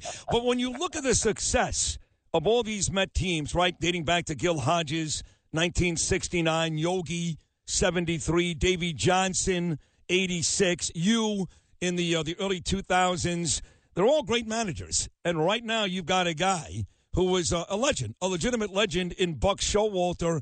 How much credit do you give Buck for this renaissance season for the Mets? Oh, a lot of credit. I think that uh, you know when we talked about attitude filtering down from the top, he's the top of his pyramid there uh, in the clubhouse, and his attitude uh, has has been there all year. The one of you know playing the best you can and get it done today, and not worrying about tomorrow. And you know he's he's handled uh, some of the situations as well as you can handle them, and you know I think that he'll he'll be tested now. You know this next uh, this next month and a half or this however long this stretch goes, and I believe it's going to go until the end. Uh, he's going to be tested. He's going to be tested by the media. He's going to be tested by the competition, and I think he's going to come out strong. There he is, Bobby Valentine, talking about Buck Showalter and the New York Mets. Again, the Mets, it's official, back in the postseason for the first time in six years since 2016. Let's get to the Yankees. Uh, you talked about it. They had that unbelievable start. They really struggled since before the All Star break. Like you said, the bullpen has had their struggles. But one guy who continues to show up every night Aaron Judge. You know, we talk about that 98 season, Bobby, the chase with McGwire and Sosa, the home run chase. But this home run uh, season for Aaron Judge, now right there with Maris, what you're watching on a daily basis with no, no uh, real controversies, no rumors of steroids, any of that stuff. How special should Yankee fans feel about Aaron Judge? Well, Aaron Judge is not only the biggest uh, slugger in the game, he's uh, one of the biggest superstars in the game because he has the right attitude and he has a perfect swing. His swing is the one that everyone should emulate. He gets firm on the front side and all the me- the biomechanics that you want to deal with. Uh, he does properly, but understand also, Sid, that this isn't Sosa and McGwire. There's no one else with Aaron Judge this year. He's separated himself from the pack like hardly anyone has ever done, except for maybe Babe Ruth when he was playing. And and when you think that everyone's talking pitching, everyone's saying pitching is amazing. If you look at both leagues, there's 11 guys that are hitting over 300. He's looking at a triple crown and right now hitting 316, leading the league in batting as well as RBIs and home runs. What he's doing with the bat is unparalleled. It's spectacular and will go down in history as one of the greatest offensive seasons ever. You just made a great point. You're right because McGwire and Sosa kind of chased each other. You think of all those great seasons. You know, when '61, when Maris hit 61. Uh, you know, you had other guys hitting in the 50s. I mean, this is like you said. He's got 20 more home runs than anybody uh, even close. At this point, Ohtani's a pretty good player. And lots of folks still think Ohtani should be mentioned in the MVP talk, which I think is ridiculous. No disrespect to Ohtani. But at this point, do you think, Bobby V, that Aaron Judge has distinguished himself not just this season, but right now overall as the best player in Major League Baseball? Mike Trout, too, is pretty good. Well, exactly. I think right right now he's separated himself as the the best hitter in baseball as we speak, and um, you know I don't know that he'll ever do this again. And uh, what Ohtani's doing is spectacular on the mound and with the bat. But I think he's going to do that again and again and again. What he's doing this year, but what Judge is doing, I, I don't think we should discount it at all. I don't think it can be done. Uh, staying healthy a whole year, putting the reps in, carrying the team, getting the big home runs when the team needs it, and the other guys are on the disabled list. If you put the entire package together, um, uh, I think you're watching not only history, but you're watching a unicorn, something that you're Yeah, not see again. You're right. Bobby Valentine. His new book is out, too. We've got the same publisher. My book came out September 6th. His a bit before, but we'll get to his book uh, as well. So, Bobby, the overall health of Major League Baseball. This was basically a local conversation about the Mets and Aaron Judge and the Yankees, but the overall health of Major League Baseball, according to Bobby Valentine, is what? I think it, you know it's alive and well, but it's not uh, doing as well as it can. I, you know, we're still telling the public that we don't have uh, a good game, and we have to change it, and we have to, uh, you know, make things different because what we're doing is not what the people like. Uh, I think we we just need a new PR agent. I think we have to start letting people know that it is still a great game. That uh, the the value you get when you go and see a live performance of baseball, whether it's three hours or three hours and a half, it's a wonderful performance done by spectacular athletes. And um, uh, I, I think we we just have to bang the drum and bang it a little louder because it's still a great game. And um, uh, we we we just you know we need that one shot in the arm. And I think the Mets uh, doing what they're doing, uh, along with the Dodgers doing what they're doing. If it could be a coast to coast playoff Oh, there, it'd and great. then have Yep. have another kind of uh, you know nationwide series uh, going at the end of the year. I'd like to see a Subway series and and make New York uh, uh, get at the entire nation's uh, attention, but. Uh, We'll see how it goes. There's really good teams out there right now regretfully, there there's not great pennant races, and uh, that's that's uh, uh, you know dimming the fire a little, but uh, it's still it's still a great game. Yeah, I mean, basically outside the NL East with the Mets and the Braves, maybe Cleveland atop the Central. The rest of the divisions already wrapped up and have been for quite some time. Bobby Valentine with us here on the Bernie and Sid in the Morning Show. Bobby's new book is out, Valentine's Way.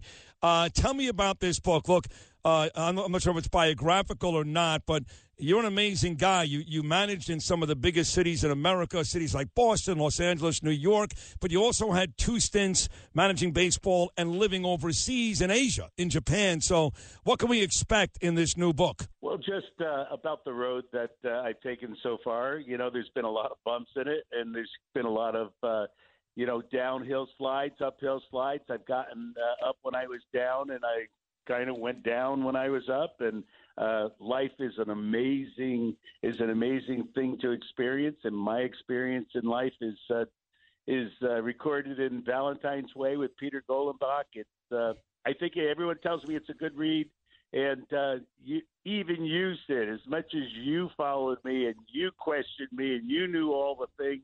I'm sure if you read the book, you'll go, "Holy cow! I can't believe that happened." Is that right? Yeah. Oh, I got to get it today. Get me that book today. Get me that book today because I thought I knew everything about Bobby. You kidding me? No, I'm serious. That sounds uh, that sounds awesome, and uh, we will get the whole audience to read it Valentine's Way. That sounds really really cool. One thing I do want to say, Bobby, is above and beyond baseball, where every New Yorker, whether a baseball fan or not, should love Bobby Valentine. I mean this is how you you specifically handled 9/11. I know there was some back and forth between you and Torre and all that stuff. I don't care.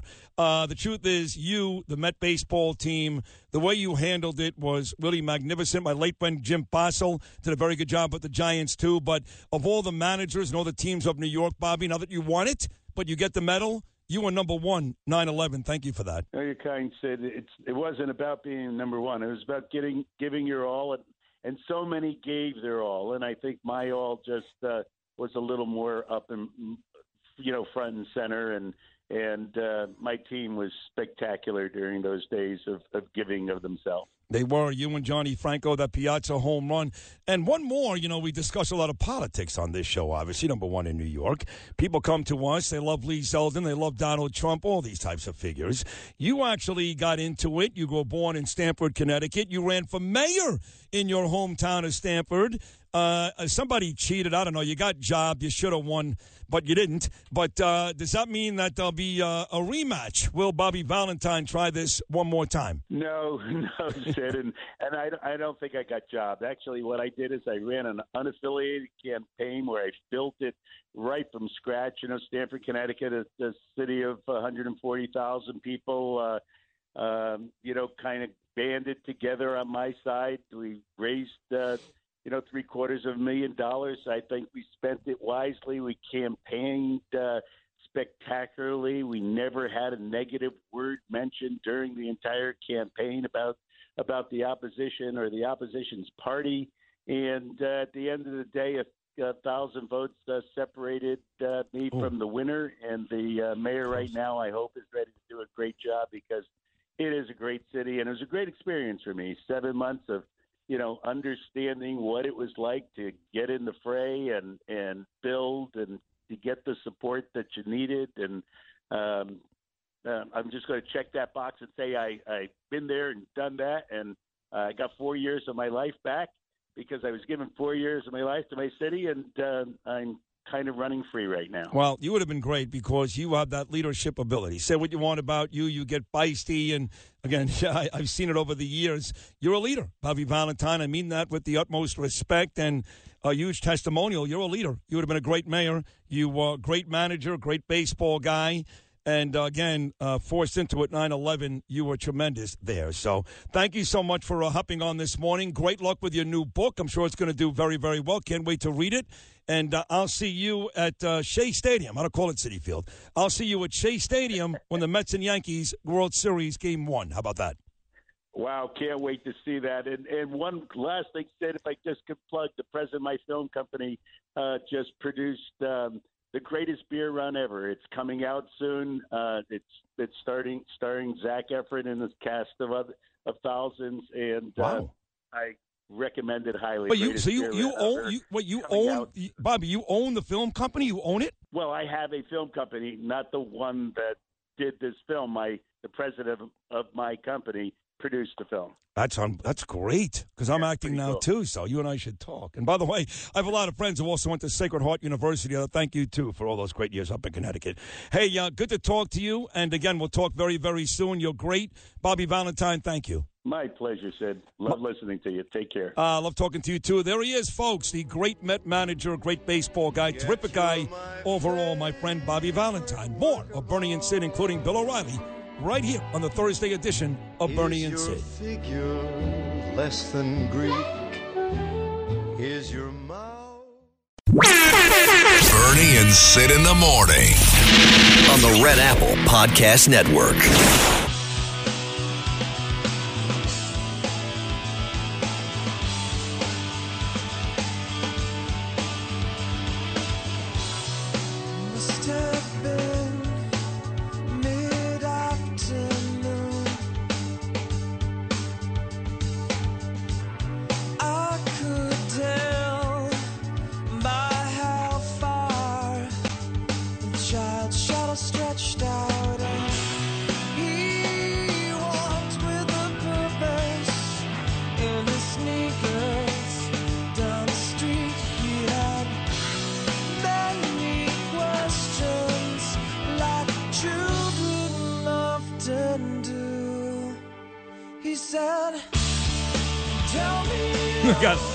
Text here from a friend of mine said, as much as I despise Wiener, you made it great radio by holding his feet to the fire on every subject.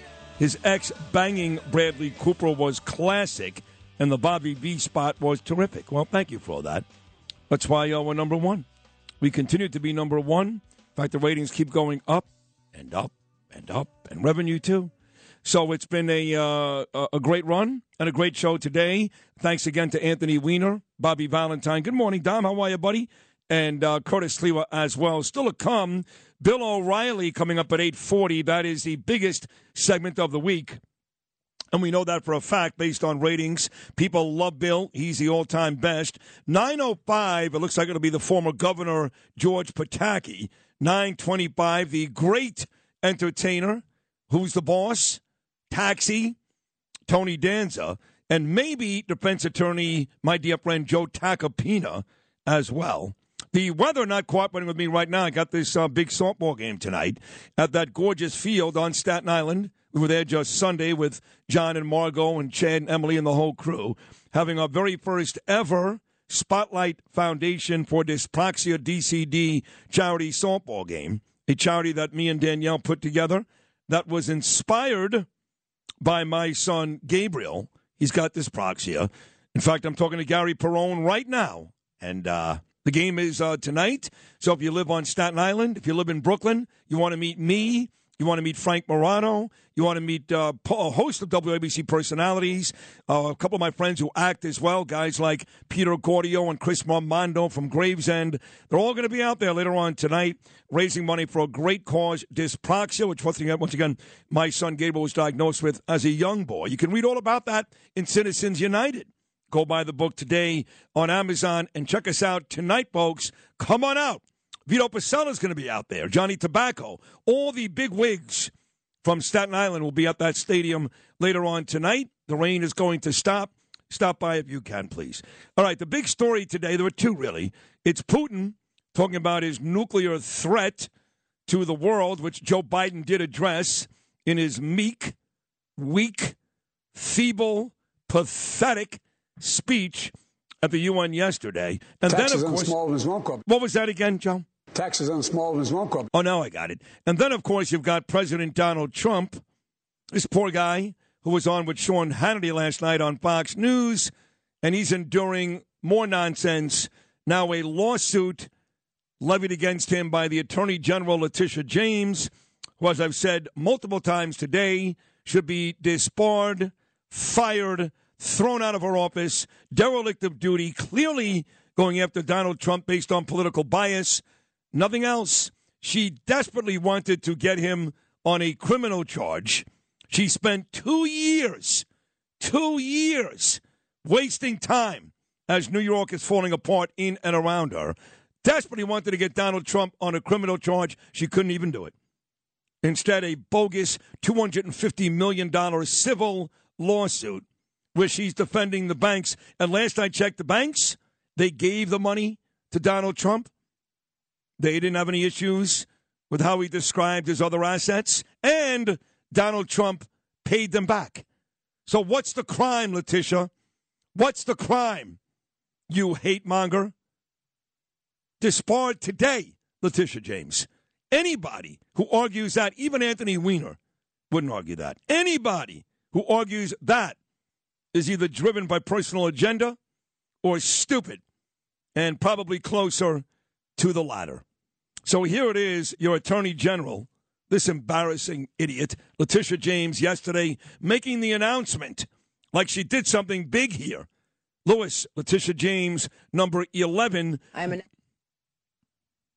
I am announcing that today we are filing a lawsuit against Donald Trump for violating the law as part of his efforts to generate profits for himself, his family, and his company. The complaint demonstrates that Donald Trump falsely inflated his net worth by billions of dollars to unjustly enrich himself and to cheat the system, She's such an thereby cheating all of us. Right. The complaint demonstrates that Donald Trump falsely inflated his net worth by billions of dollars to unjustly enrich himself and to cheat the system, thereby cheating all of us. He did this with the help of the other defendants, his children, Donald Trump Jr., Ivanka Trump, and Eric Trump.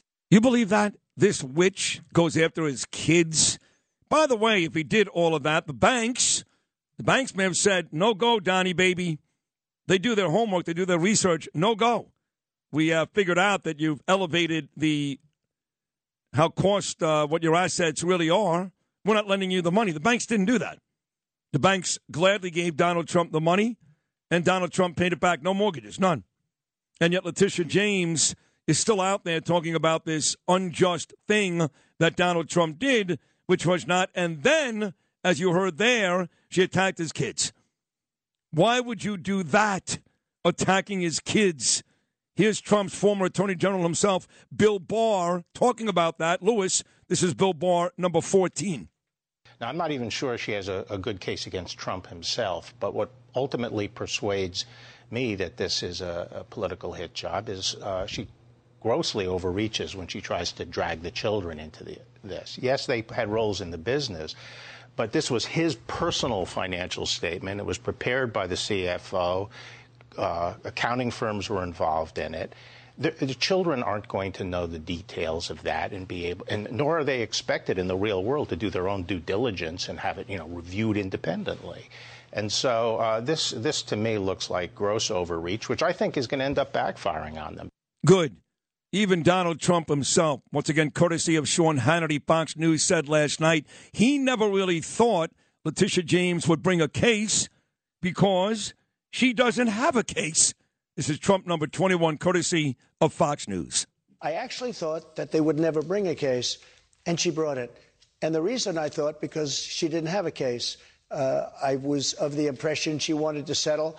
But I had a problem because how do you pay something, even if it's a small amount of money, if you're not guilty? This was just a continuation of a witch hunt that began when I came down the escalator at Trump Tower with our, who would know, our great future First Lady who's done a great job and people love her. But we came down the escalator and it started. Andy McCarthy, really echoing the same thing, really, I should say, echoing the same thing that Bill Barr did.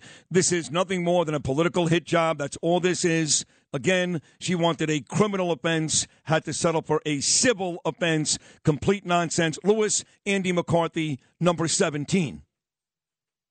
In New York, all of these prosecutor jobs and state attorney jobs are political. Mm. And when you get that kind of a, a, a, a seeping in of people's political interests into the legal system, I think it makes for a very unattractive legal system.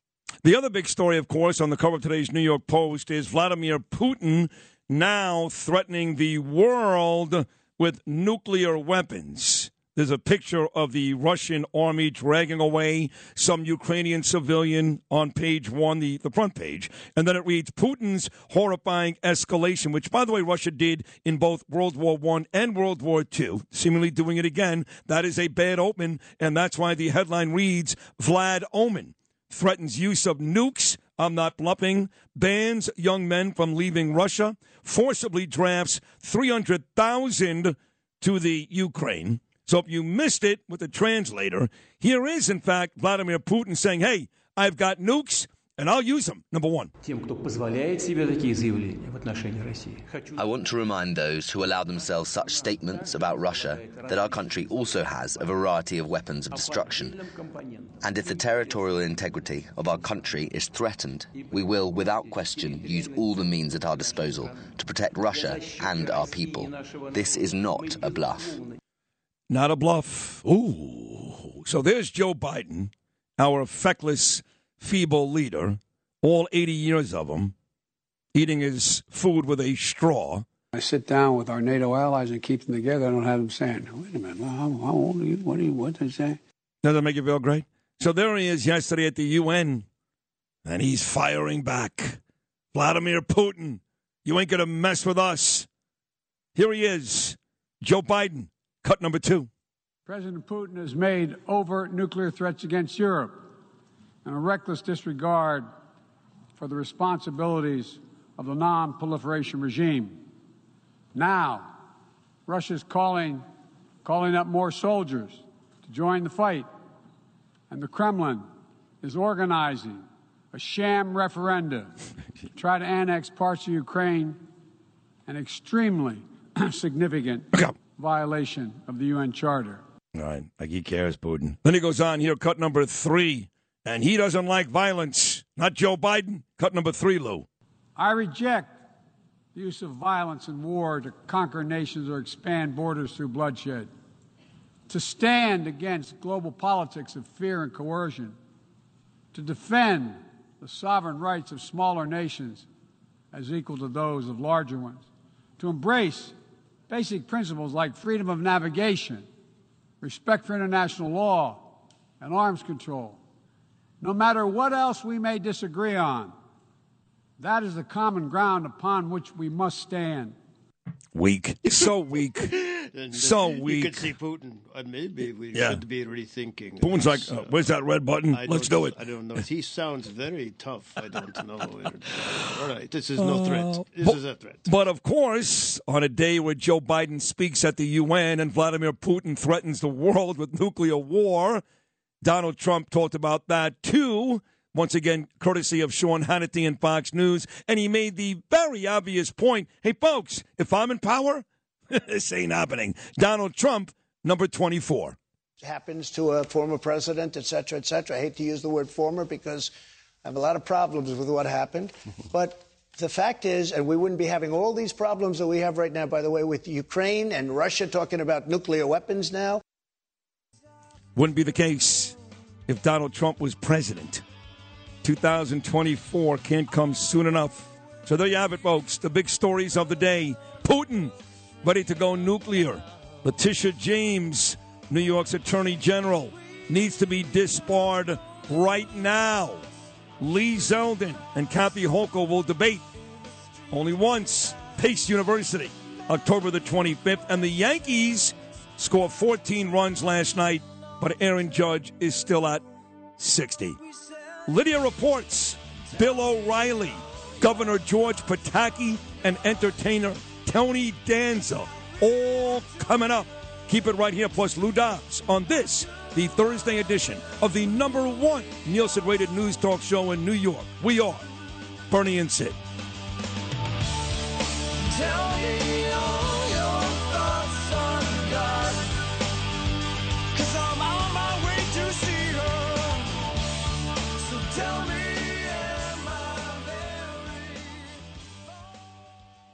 This is the 77 WABC Lou Dobbs Financial Report. I'm Lou Dobbs. Investors adjusting to more pain from the Fed. Moderna considers COVID vaccines for China. Meta cutting costs but not staff. Those stories next. Inflation's at its highest level in decades, interest rates skyrocketing, and a recession may be looming. And retirement accounts are especially vulnerable. As you consider steps to protect your future, call the precious metal dealers at American Hartford Gold. They're the highest rated firm in the field with an A plus rating. They can show you their suggestions for protecting your savings and retirement accounts by diversifying your portfolio with physical gold and silver. All it takes to get started is a short phone call, and they'll have physical gold and silver delivered right to your door or inside your IRA or 401k. And if you call 866 611 1277 right now, tell them Lou sent you, and they'll give you up to $1,500 of free silver on your first qualifying order. So don't wait. Call 866 611 1277. That's 866 611 1277. This is the 77 WABC Lou Dobbs Financial Report. Wall Street reacting to a third consecutive 75 basis point interest rate hike from the Federal Reserve yesterday. The Dow Jones Industrials fell more than 500 points,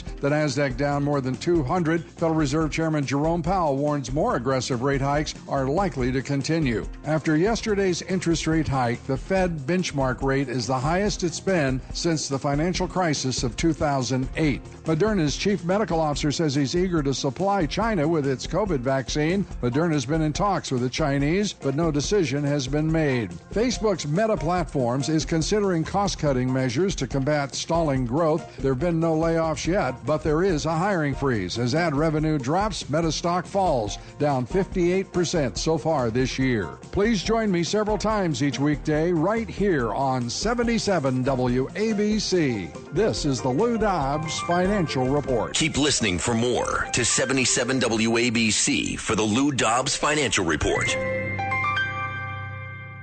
This episode is brought to you by Shopify. Whether you're selling a little or a lot, Shopify helps you do your thing, however you cha-ching. From the launch your online shop stage, all the way to the we just hit a million orders stage. No matter what stage you're in, Shopify's there to help you grow. Sign up for a $1 per month trial period at shopify.com slash special offer, all lowercase.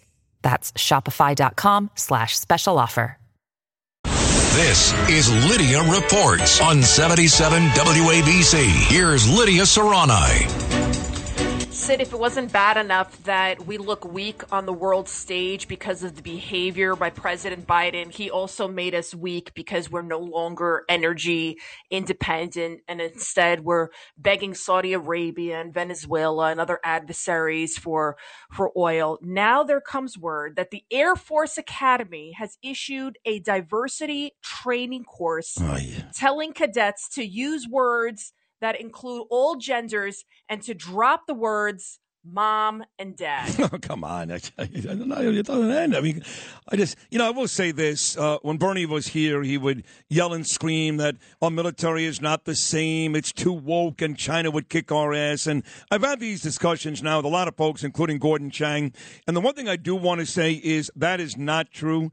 We saw the best military in the world. There is nobody, nobody, not China, not Russia, that can beat us. If in fact we do have some type of military conflict. But, but with all that said, these types of things, Lydia, very depressing. It is very depressing. They had a slide presentation titled Diversity and Inclusion What is, Why We Care, and What We Can Do. And instead of using words like mom and dad, use words like folks or y'all or guys or partner. y'all. And don't say colorblind. Don't say I don't see color, but say I'm color conscious. Oh, no "We color. You can't, you can't use color blind. Why is that a shot to Stevie Wonder? What's the issue I there? guess I guess so. Yeah. You don't want to say like I don't see any color, but you're color conscious. And then AOC Alexandria Ocasio Cortez, she's now blaming capitalism for the decreasing birth rates, especially among young people. Nothing to do with the fact that there's a moral decay in society and people are simply not getting married anymore, and everybody's doing more drugs, and even STDs are skyrocketing throughout the country. It has nothing to do with any of that. Oh, no, no. She said it has to do with capitalism. Take a listen. under the burdens of capitalism and under living under a society that's increasingly concentrating wealth among the rich, we're not having kids. And or we're not having kids at the same rate. And we actually need immigrant populations to help balance things out. We can't continue to fund Aye, social security, oh. Medicare, all of this stuff Aye. without immigrants. Sure. The immigrants aren't contributing to healthcare. They're not contributing to the Social Security. Yeah, It's going to be years upon years of that. So that I don't. Yeah, okay, they can increase the birth rates, but then who's who's carrying? You know the tax burden. Who has to pay for everything? There's something really going on. These people are so woke, and in, and they're going to make our country broke. They're also going to make us susceptible to invasion, which is already happening at the southern border. I mean, they are dismantling democracy bit by bit. And the scary part is Democrats are just sitting by, letting it happen and cheering it on. Well, I got your, news for like you. Your You know, president, Joe Biden. I know, but you, you say Democrats are. I got news for you. My party, our party, Republicans, not much better. I mean, I have very little faith in people like Mitch McConnell, McCarthy, all these big wigs outside of guys like Trump, DeSantis. None of them are exactly profiles in courage either. So while Democrat policies are destroying this country, you could make the argument that the feckless Republican Party isn't helping Lydia. Not even a little. I, I couldn't agree more. We'll talk about this and a lot more. John Catsimatidis, Cats at Night, 5 o'clock. You don't want to miss it. As always, Lydia, terrific job, folks. She's really good. Lydia Serrani, check her out on Twitter at Lydia News, Instagram as well at Lydia News One. Sits alongside John Catsimatidis every weekday afternoon for our great drive time show, Cats at Night. How do you beat that? Me in the morning and Cats at Night in the afternoon. You really can't beat that.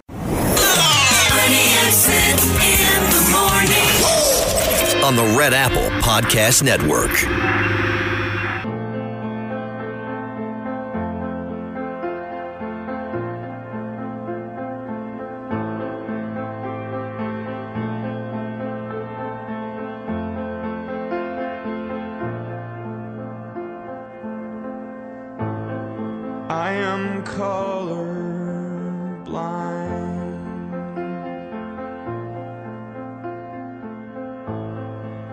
Coffee black and egg white. Lydia mentioned Colorblind. This is uh, the great song Colorblind by Adam Duritz and the Counting Crows. 840 on your Thursday morning. We put this time aside for the guy that uh, is the best of all time. It's simple. He was the best. He still is the best. He'll always be the best. Whether it's 9 p.m. weeknights here on WABC Radio or his own site, which does incredibly well. Millions go there, BillO'Reilly.com. He's got great interviews and great columns, great TV show. Of course, you know about the Killing series, The Legends. The latest one is uh, coming out on Danielle's birthday, September the 27th. He had that great tour last year with President Trump. And he's here, of course, every Thursday getting us huge ratings. Here he is, my friend, the great Bill O'Reilly. Good morning, Bill. Hey, thanks for that plug. Uh, we had a big surge last night on BillO'Reilly.com buying Killing the Legends, pre ordering it. It'll be out next Tuesday, and uh, I might sneak in Tuesday to, to bother you on this book uh, on day of launch. Oh, you have What- to do that. You have to do that. Yes, please do that. Uh, Yeah. What better strategy? And talk to Sid Rosenberg, and you read the book. Is that correct? I read the book. I love the book. All right, I think it's great. And, and, I, and I think uh, after I read the book, because I remember thinking to myself, are these the right three people? I got the idea. I knew what you wanted to do. Are these the right three people? And I have to tell you, boy, did you nail it. Those are the right three people. Well, we'll talk about it next week because we had a lot to talk about today on the political front.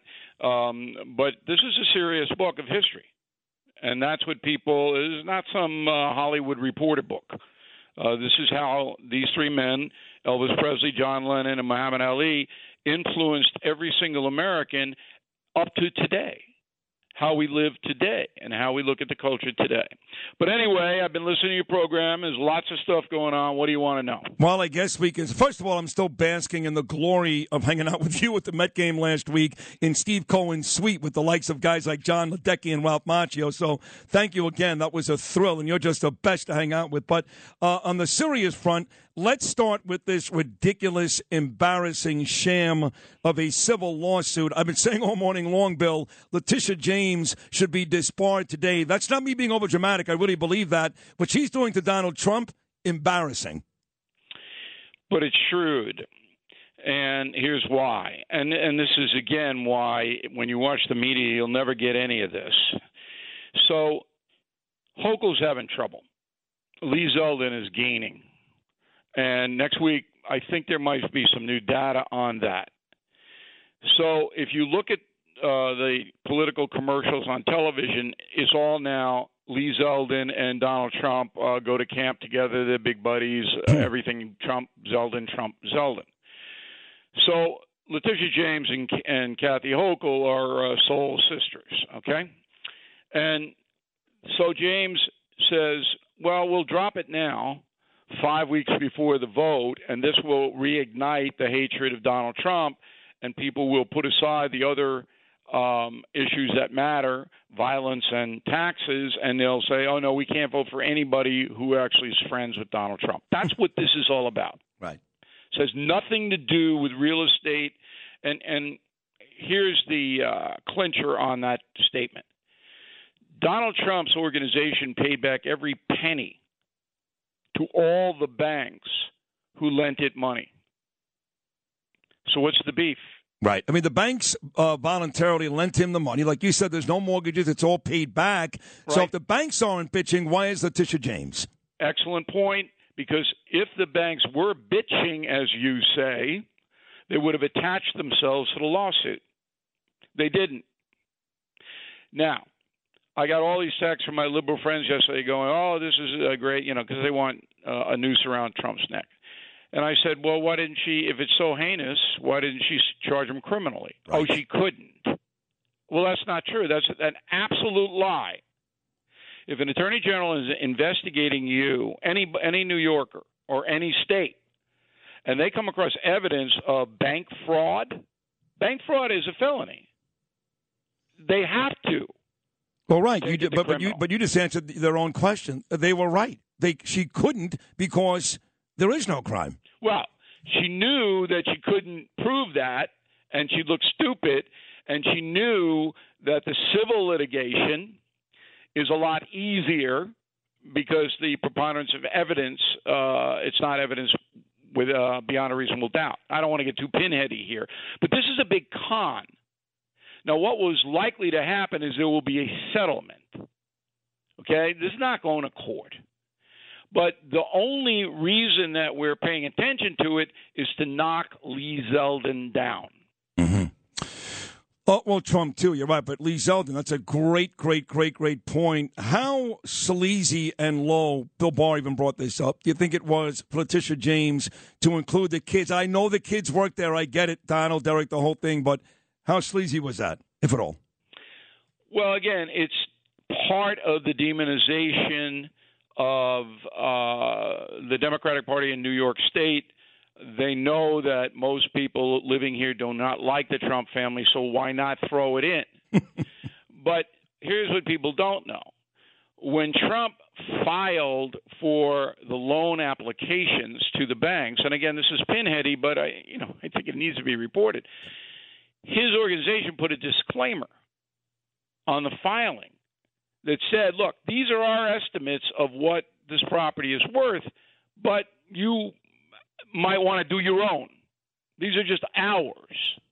There's no way on earth that this is going to go Letitia James's way. It's just not. No.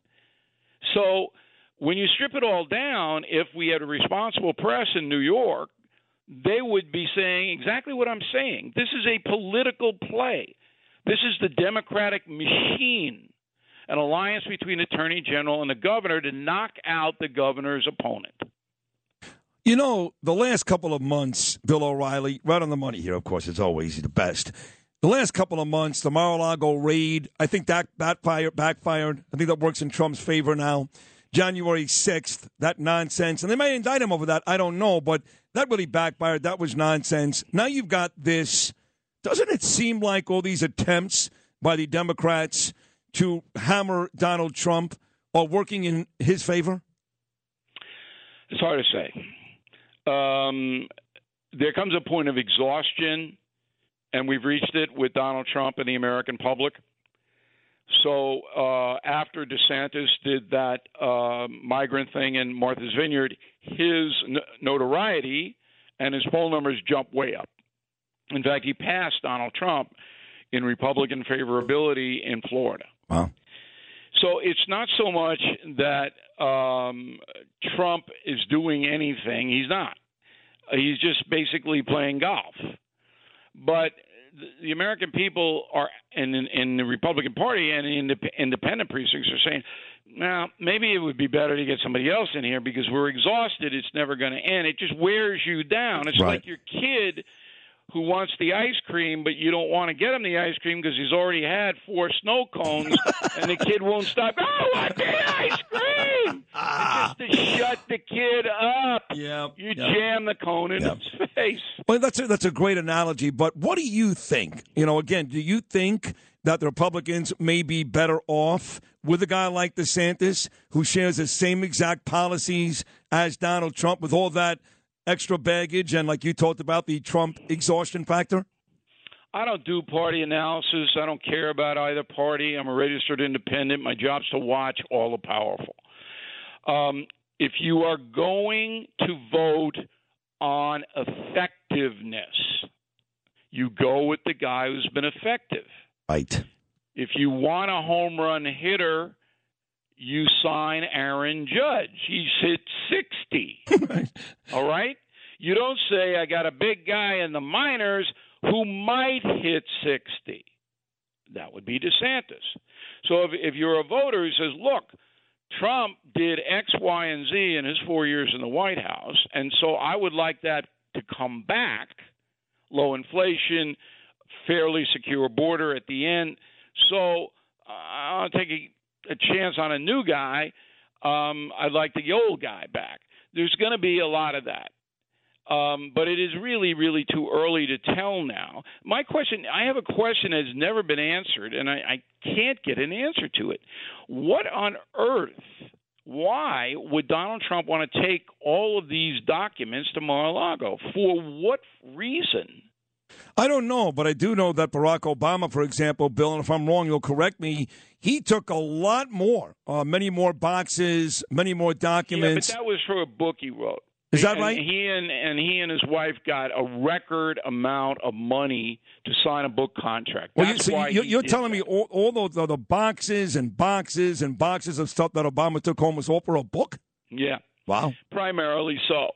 So it doesn't make sense for any president to remove classified documents from the White House and send them. Wait a second, but, but you're intimating then right now, and I don't put words in your mouth. You're, you're Bill O'Reilly. You're the legend, but you're intimating that maybe there was some misconduct. No, I'm not saying that at all. I don't know the motive. There's always a motive, particularly with Donald Trump. Donald Trump doesn't do anything without a transaction behind it. But that has not been expressed by anybody. I don't know why he did this. If you want to have a record of what you did in the White House, that's easily compiled. You don't have to take the original document. Hmm. You don't. You can just copy it, put it on your phone, put it in your computer bank, whatever it is. You don't take it. Do we know though? he- do we know even today though from Merrick Garland or somebody else what they really thought was in those boxes? No. And, right. We, We, don't know anything.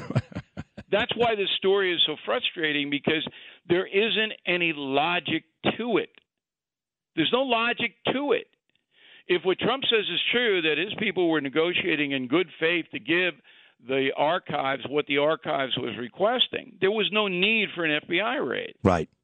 Now, Republicans and conservatives and traditionalists believe that the FBI was working in concert with the Democratic Party to destroy Trump. That's what they believe. And that could be true based on the FBI's record. But again, we're living in a country now where none of this is defined. We don't know.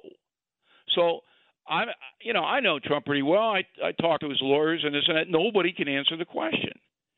There were classified documents taken from the White House to Mar-a-Lago. Why? Yeah. Well, and then do you believe that he declassified them because that seems to be I- Deary's? Nobody knows. Right, I don't right. know. Who knows? Uh, you know, uh, Trump says he didn't do anything wrong. I don't think he did anything wrong, but that's just an opinion. All right? I mean, because it doesn't stack up with what his whole modus operandi is. Right. Was he trying to sneak documents out of there knowing that he could be charged with a felony? Does that make any sense to anybody? No, but all of this really is not that important when you consider, Bill. Who cares about documents? Who cares about Donald Trump? Who cares about Mar-a-Lago? When we are facing the very real threat, and it could be any day now, of being blown to smithereens by Vladimir Putin. Are you taking that seriously? Well, I don't know what a smithereen is. so uh, if I knew, I might be afraid. Okay. All right. Look, Putin's desperate. Desperate people say desperate things. And they do desperate things. Yeah, so there's a 1 in 50 chance that Putin would do something like that. But if he does, that's suicide for Putin.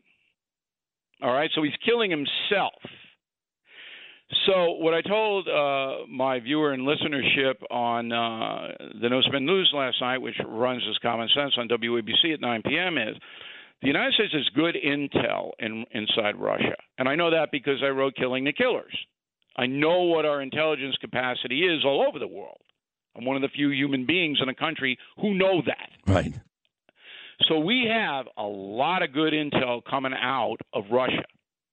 If Putin were ever to make a move to start to prepare a nuclear weapon for use, we would know that well in advance. It's not like he's going to wake up in the morning, grab the phone, and go, hey, nuke Kiev. No, that's not the way it works. You've got to do a whole bunch of stuff to get that in um, in an active capacity. Right. So I'm not so worried about this at this point. I know a lot of people are, and then you turn on the cable TV. Well, what if he does it? What we'll all be mutants? Did you see that movie where the mutants came and then zombies ate everybody? You know, I, can you please give me a break? Just give be rational for ten seconds. No, I'm with you. I, I think the whole thing is silly. I don't think he's going to nuke everybody, like you said. That's suicide. But, but he is losing this war. Yes, he is. And he's now doing things that Russia did that we saw back in World War One and World War Two. And the good news is, is Bill, I watched Joe Biden at the UN yesterday, and he soothed all my concerns. I'm kidding, of course. I mean, what is that? What kind of leader, Bill O'Reilly, is that? What is that? just one example. So everybody listening to us all over the world can put it into perspective. So he goes up there and he says some good things. That the United States is not going to let Iran get a nuclear weapon. Good thing. That he's not going to back down from Putin. Good thing. Then he gets into the climate crisis. See, it's not climate change anymore. Stupid. It's a climate crisis. Right? Pakistan is underwater. Did you know that? I did not know. Underwater. Everyone in Pakistan has been issued a snorkel. They're underwater. Then he says the United States is going to uh, spend 362, not 360, 362 billion dollars to fight climate change. Okay, this is another 362 going out from our treasury with a 31 trillion dollar debt. Okay. And then he's up there all noble. Okay, oh, yes, we are going to take the lead. We're going to fight the climate crisis.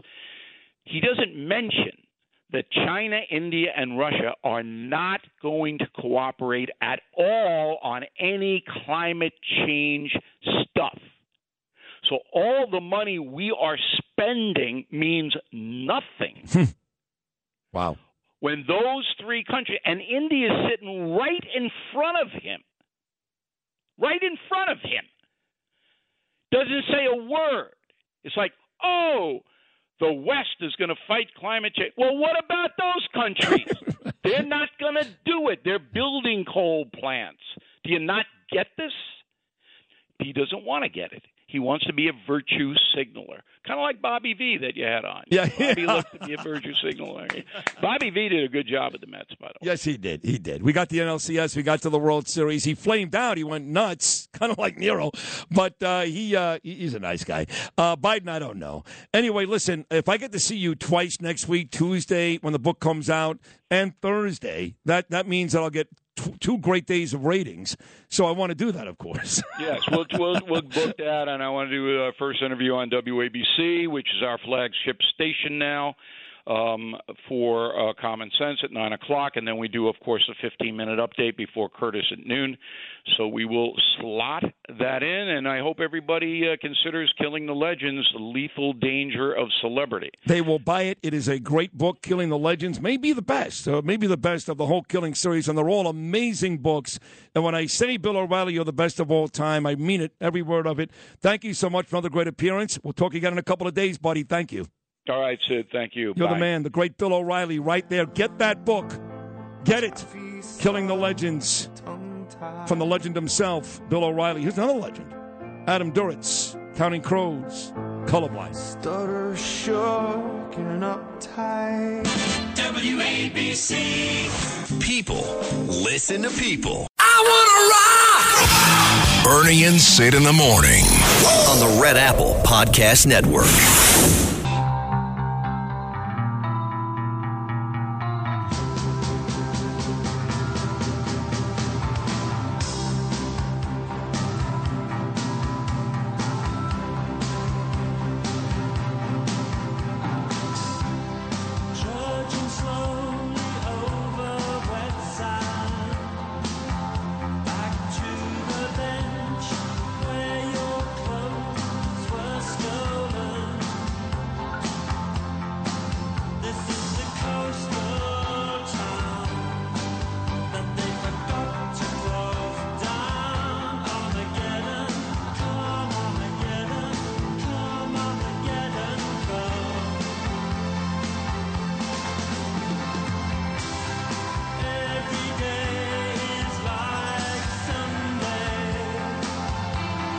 Every day is like Sunday. Sunday, the Jets will host the Cincinnati Bengals. The Giants, 2 0, take on Dallas on Monday night. Week three of the NFL starts tonight. Big AFC North rival. Pittsburgh Steelers, Cleveland Browns. Steelers getting four and a half. It's way too many points. Uh, not that I gamble, but if I did, I would take the Steelers. And um, what else do I have you? You know, I'm doing this um, podcast now here, and it's the top five sports stories of the day, three times a week. Chad Lopez convinced me. You know, I never say no to Chad. I just I can't say no. He brought me back from Florida. Now I'm a huge star in New York. I really owe it all to Chad. So whatever he asks me, I do. I mean, I, I don't have enough time in the day to do this podcast, but I can't say no to Chad. I did the first one yesterday, and it got a million hits. A million. Well, you got to wear pants though from now on. That's when he asks you to do that. Yeah. Well, the good news is you only see me from the waist up, so I can do the Jeffrey Toobin. yeah, no pants. And uh, my daughter Ava's going uh, away to college tomorrow, and it's killing me. I, I, I'm, I'm not doing well. So, and uh, stop telling me it's a beautiful time, and and shut up. I'm begging you to shut up. She's my um, oldest child, my daughter, and I'm supposed to walk by her bedroom and see her. She's in a different country as of tomorrow, Wales. My beautiful wife Danielle taking her in the morning, and it's, it's just killing me. So I got a lot going on, but um, what a show today, huh, folks? Bill O'Reilly, Bobby Valentine. We also spoke to um, who else was on the show? Oh, Anthony Weiner, Curtis Sliwa. Curtis. Now joining us is a guy I've really grown. To, I love this guy, I really do. He was a great governor here in New York, the last Republican governor. Hopefully not the last ever. Hopefully Zeldin wins this time around, making a return to the Bernie and Sid in the Morning Show. My friend George Pataki. George, good morning. How are you, pal? Good morning, Sid. I'm doing great. Good to be on with you. I'm sorry you're going to miss your daughter. I remember when my first one went away, and it it takes a while. Where did he go? Uh, they went to Connecticut. It wasn't Wales. I can Right. I mean, I mean, yeah. So you got there in like three hours. I got, I got to like, listen, George. I got to fly to London and then take a two-hour train just to see my daughter. Well, you're going to do it. Knowing you, you you're going to do it. no, it's going to be fun, and I'm- happy for it, but it's killing me. Uh, listen, so you came out a couple of days ago, George, and you endorsed Lee Zeldin, and a friend of mine said, I swear to God, thank God George did that, but what took them so long? What, what's the answer to that? you know, I mean, uh, you, you talk politics every day, but most people don't even uh, pay any attention until after Labor Day. Uh, and, and so you endorse in August. Uh, you know, people are all over the place. They have other things going on. You endorse after Labor Day. The public is starting to pay attention, and in my view, it has a greater impact. I mean, I would have been happy to do, to do it earlier, uh, but uh, there was no question, both in the Zeldin camp and in my with my people, that waiting until after Labor Day was the right time to do it to have people pay the greatest amount of te- attention to it. You know what? That all makes sense, but I'll tell you why some people got confused. Because on this show, being the honest man that you are, you uh, you've always wanted Lee Zeldin to win from day one, made no bones about that, but you were a little critical. A little critical of Lee uh, early on there. You know, you didn't think he was aggressive enough, not enough press conferences. Now you're waiting until after Labor Day, so folks said maybe Pataki, in his heart of hearts, doesn't really love Lee Zeldin. That's why some people ask that question. I'll tell you uh, very simply, Lee is the right guy to lead New York for the next four years, and we got to change things. This state is headed in the wrong direction. There's no question about it.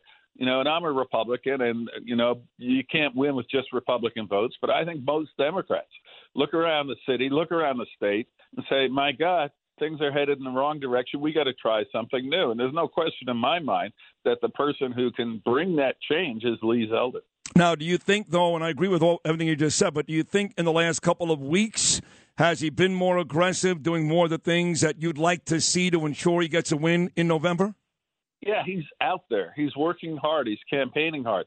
The problem is the media just doesn't pay attention. And, and you know, this is about the governor of New York State. It only happens once every four years, and this should be a close election. And yet, Lee isn't getting the attention uh, that I think he wants. I mean, you look what happens, what's happening on the streets. You look how the schools are doing, uh, and I think I would hope that not just you and WABC, but others in the media take a look and say, yeah. we've got to take a serious look at Zeldin. He may have better ideas. He may be able to turn this state around. I'm exhausted, George. I feel like I'm I'm uh, carrying the torch for all these people because outside of me and some shows on this station and the New York Post, like you said, there's nobody out there really championing our cause. And above and beyond the crime, the taxes, all those other things, George, do you remember a politician who served less than a year? Who had this many corruption scandals, donors up to three hundred thousand dollars, seven hundred million dollar contracts, lieutenant governors getting arrested. Have you ever seen anything like what has been surrounding Kathy Hochul for less than a year? No, nothing like this, you know. And, and New York is ridiculously expensive. The taxes are too high. They're talking about having massive billion-dollar deficits in the city and state next year. What are they going to do? They're going to look to raise our taxes even more and drive more people to Florida. So uh, you have you can't you can't allow contracts to require the state to pay twice what they should. Uh, it was absolutely wrong. It should be investigated, you know. And I uh, I saw James's uh, indictment, or not indictment, but lawsuit against Trump. I mean, they've been searching for years, and the best they can come up with is that he might might have inflated the value of some property he donated. Why isn't anybody looking in Albany? Right. But why aren't any of the U.S. attorneys or the prosecutors or the attorney general taking a look at contracts like where the taxpayers are paying twice as much as California for the same tests? I mean, this is ridiculous. But uh, we just don't have a system that is fair because one side gets investigated night and day, and the other you can have headlines calling for an investigation and nothing happens. I mean, Bill O'Reilly was just on right before you, George, and he said, he said, look, the, the, the, bottom line is all these corruption scandals for billions of dollars in and around Kathy Hochul will never get investigated because her friend is Letitia James. And as you just mentioned, her friend Letitia James is trying to trying to get Trump for getting money from banks, by the way, which they approved, and he paid every penny back. I mean, this is so embarrassing for the Attorney General, George. I don't know what to say. You know, I, I was I was shocked by how weak it appears to be, uh, and and you know I certainly agree with O'Reilly that the likelihood that she'd investigate Hochul are very is very very slim. But you have U.S. attorneys out there. You don't just have one. You have the U.S. attorney in Albany. You have the U.S. attorney in New York City. These are federal funds, by and large, that were used for the COVID response and buying those tests. Where are they? You know, they're supposed to have great integrity and be above politics. Uh, I don't see them doing anything, uh, and it's just very discouraging. You know, and and and Sid, you know, you say you feel lonely out there. I'll tell you, as a Republican in New York has fought the fight every year in many races up and down the ballot, try, trying to help people I believe in.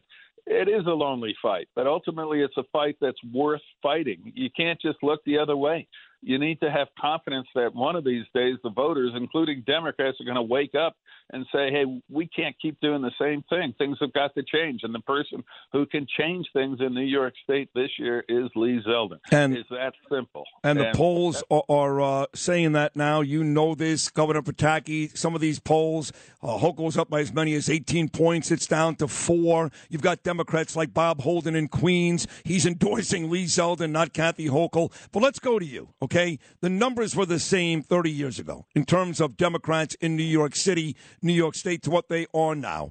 But uh, you found a way to win. So let's rewind the tape for Lee Zeldin and ask the man himself, the last Republican to win this position. What did you do? What did you run on? How did you make sure you won in this state as a Republican?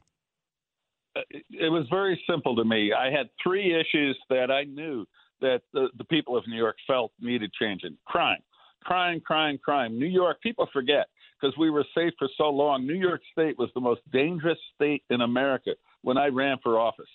The most dangerous state. We had almost 3,000 murders a year. Wow. And we had to change the laws in Albany. So that was point one. You know, and by the way, uh, to the listeners, it's not just New York City where crime is through the roof. Rochester, New York has had almost 50 murders this year. Yeah, Rochester's not a big city. It's just outrageous what's happening across the state. And you got other, crime, other cities crime, like Syracuse, uh, Syracuse, Binghamton, Utica, Monticello. All those cities are being ravaged by crime and, quite frankly, no industry. Absolutely crime, crime, crime. And the second thing, as you said, is no industry. Uh, and taxes are way too high. I said I was going to cut taxes, uh, and we did cut taxes after I got elected. We had the highest taxes in the country. We do again. It's just outrageous that for what we get, where you have the mentally homeless out on the streets, where you have the schools, public schools that aren't working, and yet our taxes are through the roof. So I ran on crime, taxes, and the third thing was welfare reform. You know, we had a system where you could be on welfare for life, never even think about getting a job, being a healthy young adult, uh, and the state just sent you checks. And I said we were going to change that. We were going to make welfare recipients work. I think the equivalent this time, said, is mental illness. You can't have the mentally ill living on street corners or pushing people in front of subway trains. We have to get them off the streets for their own safety, not just our safety. So I think the issues are there. They're very similar. I think the solutions are there, and Lee Zeldin would advance those solutions. So I think the opportunity is very real for Lee to win come November. Every time you come on with me, and I don't say this just because you're my friend and blowing smoke up your butt, uh, George, but every time you come on with me, I know you ran for president in 2016. There were some rumors that maybe you get into this governor's race uh, before Zeldin, of course, wrapped that up. But every time you're on, George, I'm like, this guy should do it again. I mean, you've got fire. I'm serious. You got fire. You've got energy. You're brilliant. You know what's wrong. You know what's going on. Very simply, have you ruled out George Pataki running for something again? I said I think it's highly unlikely. You know, I do have passion about this because I spent most of my life trying to make this state a better place, uh, and you see it going down the tubes the way it is today. And how can you not be passionate if you if you don't care? Uh, then you don't have, you don't you shouldn't have space on this earth. You got to care about what's happening in your community and to your state and to the country. So so I care desperately. But what I really hope is to find the right candidates I can get behind and give my energy, give my support, give my enthusiasm and my ideas to them. To them. And right now, that's for Lee Zeldin. He's the guy. He's the one out front. He's the one who's put his his uh, neck in the noose to go out there and try to change this state. And I just hope he has the chance to do it. Me too. You are uh, so great, Governor Pataki. As always, thank you for coming on. It's always an honor for me. It's a big deal. That's how much I respect you and like you. So thank you so much, and let's do it again very, very soon. Thank you, buddy. Thank you, Sid. It's always an honor for me to be on with you. Uh, me too. Thank you. There he is, folks. The esteemed, the great Governor George Pataki, and he's made it very, very clear. Don't uh, no confusion here. He is enthusiastically, and I mean enthusiastically, endorsing Lee Zeldin. Coming up next, he was a big time, I mean huge, huge TV star on not just one, but two of the most popular sitcoms of all time. And he's still out there singing, dancing, telling jokes, and putting on live shows. We'll talk to that guy coming up next on Bernie and Sid.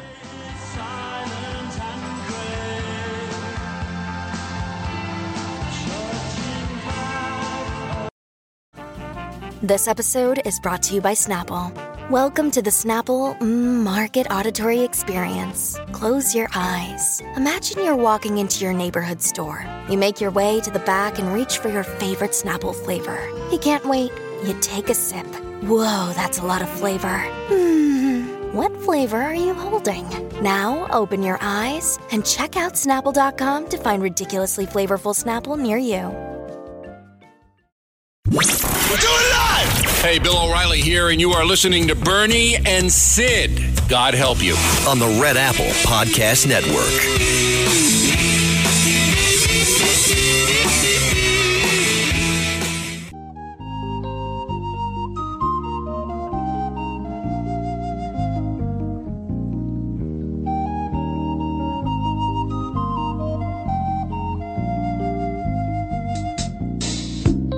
So glad you played this. Taxi. Everybody thinks of who's the boss for Tony. I go right to Taxi. By the way, Phantom of the Opera is closing. It's been 35 years, and uh, your old partner there at WOR, Mark Riedel, must be ready to kill himself. Yeah, markers. Somebody. Yeah, whatever. He's a nice guy, but he's a he's an awful radio host. I mean, just terrible. That whole show is an abortion. Anyway, uh, joining me next is uh, a mega superstar. Who's the boss? Taxi. And uh, he just did a movie on Netflix, actually, which is uh, pretty good. Good cop. And he's uh, he's a really talented guy. He's become a friend over the years. And you know, I just saw Ralph Macchio at the Met game last week, and I'm going to see my friend Scott Baio at Xaverian High School in Brooklyn on Saturday night. This guy's kind of the same thing. The Italian guys that never age. Here he is, the very handsome Tony Danza. Oh, gee, Sid, here's the extra 10. That was great. you like that? no, but it's true. These guys, like Macchio, Baio, you, you don't age. What's going on with you guys? Yeah, how's Macchio? He's a good guy. He's, a, really great good guy. I like Ralph. He's a great guy, he's a and really uh, that show's doing great. That uh, Cobra Kai show, it's kicking ass.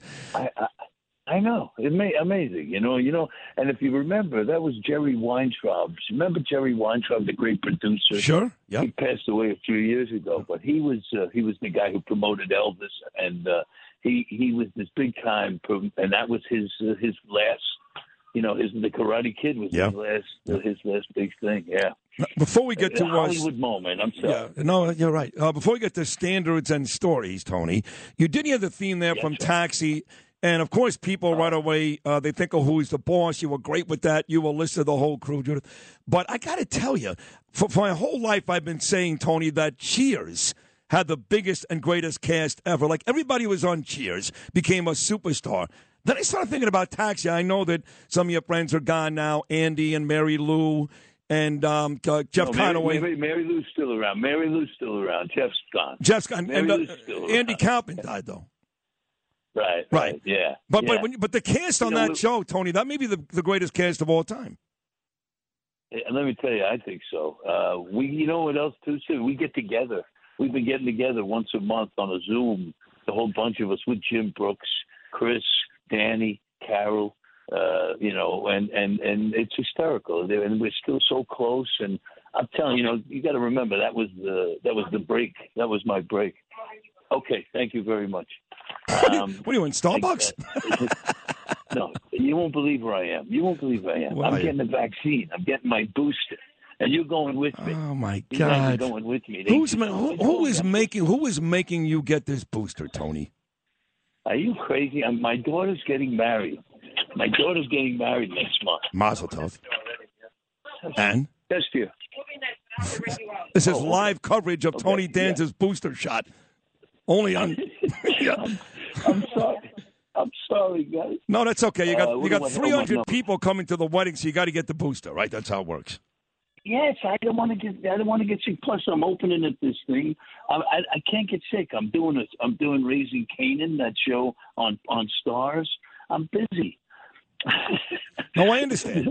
I, I get it. I'm just afraid. I understand. Hey, listen, let me tell you something, Tone. You know, I knew you from TV, obviously, and I know you in real life. You're a great guy. But years and years ago, Tony, I'm going back like almost 30 years ago. I went to Kutsher's. And I actually saw you on a Saturday night at Kutsher's Hotel do your whole one man show dancing, tap dancing, singing, telling jokes. And I said to my wife, I go, Oh my God, Tony Danza is like really talented. So, uh, standards and stories, that really is another chance for you to show everybody you're not just that TV character, you're an immensely talented guy. Well, you know what else, Sid? What's happened? I've been doing it now for a long time. I finally got good at it. It's really something. You know, you work and work and work, and all of a sudden it clicks. Yeah. And now this show is so. This show has been so. It's been so successful. People really, it really lands. And and I'm singing. I'm singing the best I've ever sung. I mean, tonight is uh, the Norman Lear 100th uh, birthday special.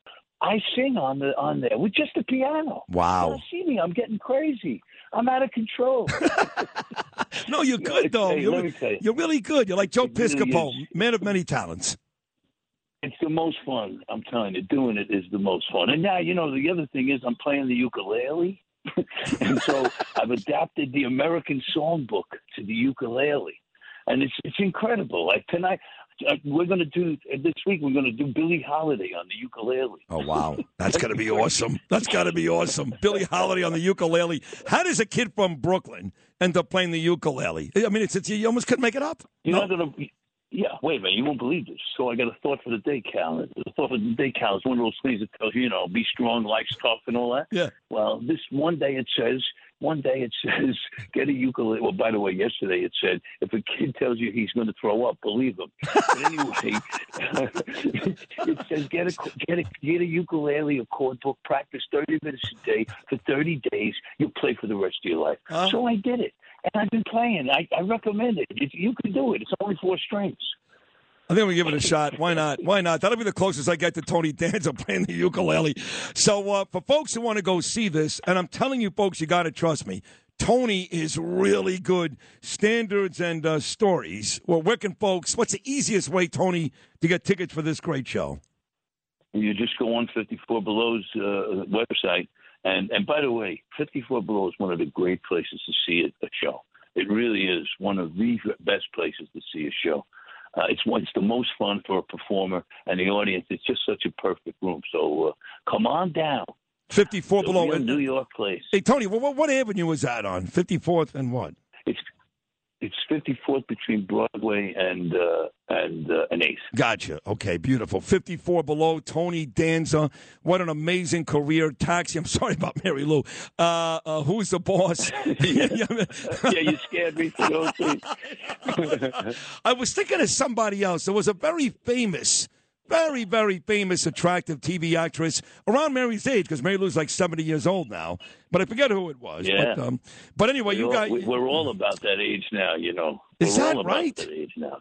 You're not 70. unbelievable. You're not 70, Tony. Are I'm 72. You're I'm 72? Yes, and I could go 10. I'd lose. but I go the distance. Oh, I know. No, listen, uh, th- for, for folks that don't know, Tony Danza was a great boxer. So he says he can go 10, he means it. And I see him all over town, you know, Sebastian Maniscalco concerts and restaurants. And you look Uh, great, man. You do. You look great. 72. God bless Thanks, you, bro. God bless you. Yeah. We, we'll check your show out. Hey, I so appreciate it. Tell, hey, tell Bernie I said hi. All right. You got it, brother. You be well and, and good luck and good luck with the booster. And Mazel tov when your daughter's wedding. My daughter's going to college tomorrow, so I got my own issues. Uh, congratulations. Hey, that's big too. Congratulations. Thank you, That's Tony. wonderful. All right. All right, buddy. Okay, All the care. love. Take care. There he is, Tony Danza, Taxi. Play that again. I like that, that taxi uh, theme. Such a great show. Judd Hirsch, Jeff Conaway played Kenickie in Grease. He's dead now. Andy Kaufman, Marilu Henner, Carol Kane, Christopher Lloyd. Christopher Lloyd. Played, what was he? His name was Jim uh, Ignatowski. Jim. Oh, my God. He was so great in that. Let me tell you something. I, uh, uh, Louis, I, I don't know where I am. That is a really good impression. There's not much to do. All you have to do is stutter and look lost. Oh, that was great. But he was great. And then he went on to, of course, do all those Back to the Future movies with uh, Michael J. Fox. So that's a great job there, Tony Danza. Thank you. Now it's time to beat Bernie. It's time to beat Bernie. Sponsored by Peerless Boilers and Pavilion Tankless Water Heaters. You think you can beat Bernie? Good luck. It's time to beat Bernie. All right, it is time for the Peerless Boilers Beat Bernie contest, sponsored by Peerless Boilers, Pavilion Tankless Water Here, Just Go to peerlessboilers.com, paviliontankless.com for a dealer near you. Peerless Boilers, they are America's best built boilers. The game is also brought to you by a big pile of salami. How do you like that, Lou? You're about as funny as a ounce of salami. Oh. I'd like you to move on. Well, I actually, I actually happen to think salami is hilarious. So thank you. I'll take that as I a can't compliment. even tell you what Phil said. You might so- be the first man to ever get beaten to death with a stick of salami. Was that on the air? Did Phil say that on the air? No, he's I will off. I have, I will have him castrated. Okay. No, that sounds good. Yeah. Great. All right, here we go. Let's get into the game. Our contestant for today, Mark in Brooklyn. He works in healthcare. How do you do, Mark? Good morning, sir. How are you? I'm good. I'm good. Would you like to elaborate on your profession? What What do you exactly do in healthcare? Uh, yeah, sure. I own and operate assisted living facilities. Oh, okay. How about that? Very cool. Can you take Justin, please? yeah. Well, I'm not Oh, there sure. yet, Lewis. We'll, God. we'll dedicate a wing to him. Yeah, yeah, a whole wing. You can call it the "I'm Justin Ellick" wing if uh, if that sounds good to you. All right, uh, all right, Mark. Let's uh, let's dive right in here. We're gonna blow through this thing, and hopefully uh, you'll uh, make Sid look stupid. Are you ready to go? Let's do it. All right, here we go. Number one: Which former president owned the MMA promotion and clothing company entitled Affliction, which was defunct in 2009? Uh, Justin, can you please repeat the question? Sure thing. Which former president owned the MMA promotion and clothing company entitled Affliction, which was defunct in 2009?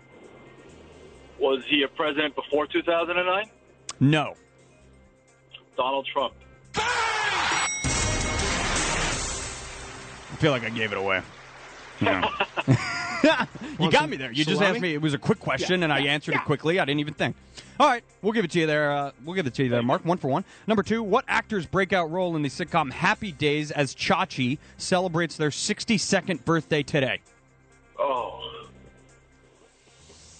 Oh. Mm, give oh, me- you got me there. Give me you a got guess. me there. Give me a guess. What? Uh, repeat the question, please. What actor's breakout role in the sitcom Happy Days as Chachi celebrates their 62nd birthday today? Uh, I don't know this one, but Jeff Daniels. Ooh. Wrong, you two-legged bag of anthrax. Should be Jesus. Scott Baio would be the correct answer. Yeah. Had him on. Uh, boy. yeah, had him on. Boy. Yesterday, had him on yesterday, I believe. Uh, all right, number three. Here we go. Uh, one for two. What disgraced former owner of the Los Angeles Clippers was banned for life and subsequently forced to sell the team due to a series of racist remarks he made in private? Donald Sterling. Two for three. Number four. Amazon is based in which U.S. state? Washington. Ooh. Three for four. Number five. Today is the seven year anniversary of the death of which Yankee great that is fourth all time in career home runs amongst catchers? Yogi Berra. Oh my. Four for five. Wow. Damn. Woo! That was pretty good out of you, Mark. Yes, sir. Thank you. You didn't cheat, did you? No, I'm driving, so How no. could he cheat? Hands free. I don't know. These these uh, they find it. they find a way sometimes. You're very suspicious, Yeah, salami am. head. All right. All right, Mark. Well, uh, hang out on hold. You get a chance to talk to the big guy here. Share a salami sandwich in a couple minutes, okay? Let's do this. How, are you, how, how, how do you feel? Good. Come on. I got to go. All right, yeah, where are you going? I got to pick up Gabe at school. Today. Yeah, but you can't him go out early anywhere. for the big softball game. I tell you this all the time. You're like, oh, can I leave early? We gotta go. Let's go. Let's go. Which former president owned the MMA promotion and clothing company entitled Affliction, which was defunct in 2009? Former president? Yes. Owned Affliction? I Yes. got to go Barack Obama, I guess. I don't Wrong, know. you two-legged bag of anthrax. Who owned that? Donald Trump. Oh, right, right, Yeah. right, right, right, right. Yeah. yeah All right, you got to go perfect to win the game, so you, yeah, you- That's fine. you got to tie now. You literally have to tie. Okay. You can't lose two days in a row. I can. Number two, what actor's breakout role in the sitcom Happy Days as Chachi celebrates their 62nd birthday today? Is that is today's birthday? Yeah. Scott Baio. Let me text him. Happy birthday. Let me text You say he's 62? Yeah. Oh, my God. Happy birthday, Scott. We, Yeah. love, we love Scott here. He doesn't even know who you are. Stop it. No, he has no idea. Say hi, Chachi. Hi, Yeah. Scott. One for two. Yeah. Number 3 Mhm. Scott Baio loves salami. Number three. Please stop. What disgraced former owner of the Los Angeles Clippers was banned for life and Donald subsequently? Sterling. There we go. I just wish Scott Baio a happy birthday. Very cool. I got Baio, Mm-hmm. Macchio, and Danza in a week. It's big. Very big. All my boys. Yeah. All Italians.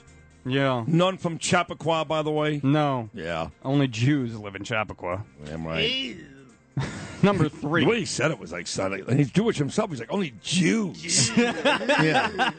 I was like, I like Ay, it. ay, You ay. really should clarify to most people that you are Jewish. Hey, listen, I got nothing against the Jews. Right. I got Uh-huh. it. Number Yeah. three. What disgraced former owner of the. Uh, I already did that one. Number, number, number four. Amazon is based in which U.S. state? Amazon? Amazon. I should know this, right? Yeah. It's pretty much as far out as. I know, it's as far as- Washington. boom. Could have been, uh, we could have headquartered in Queens, but AOC and uh, that jet band something or other. Queens Assemblyman's an idiot. Mm. Yeah. Forgot his name now, but uh, me and Bernie didn't like him, so. All right. Well, It wasn't Jeff Van Drew. He became a Republican, a Jersey guy. He didn't load them enough if you can't remember his name. Well, that's true. Good point. All right.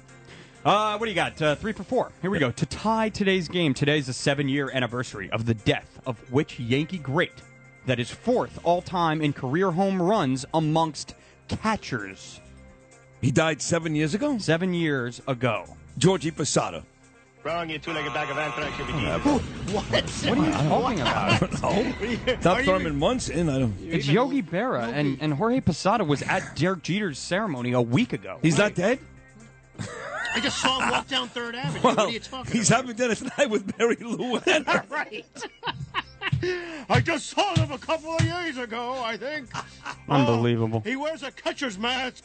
I think the dead part, it, it didn't really register the dead part. So Yeah. yeah. I pretty much said it as, All as right, well as I fine. could Uh, have Mark, it. congratulations. You win. Uh, what does he win? I, I don't know. We got to send him something. Now. All right. Well, congratulations, Mark. It's a big day for you. Thank you, Sid. Sid, I wanted, I wanted to call. I wanted to tell you, uh, Labor Day weekend, I met you in the gym in Monticello Sunday morning, and you walked in, and I, I was on the treadmill. I, you know, I know these kind of things. You know, you want to have your private time there. But I said good morning to you. I said I'm a big fan, and you walked out of your way to come over to me. I remember. I I remember. that That's you, nice. huh? That's you. That's me. That's me. Yeah. Uh, you yeah. were very, very nice. In fact, my wife Danielle was running a couple of treadmills away from you, but um, I remember it very, very well. You were very nice, and it was my pleasure. So thank you for bringing that up. You. Yeah, and my brother lives four houses away from where you grew up, and I live down the block from Madison High School. Oh my God, we're we're practically related at this point, Mark. You and I. Pretty much, yeah, yeah, yeah. Well, God So- bless you. Thank you for uh, playing today. Thank you for the kind you. welcome up at the uh, the gym in Monticello, and you be well and happy uh, Happy New Year, by the way. Yes, Shana Tova to you, and please send the best to Bernie. We're thinking about him, and uh, Sure. God bless him. You got it. Chag Sameach, Lashana Tova, Happy Rosh Hashanah, all of it. The high holy days coming up, folks.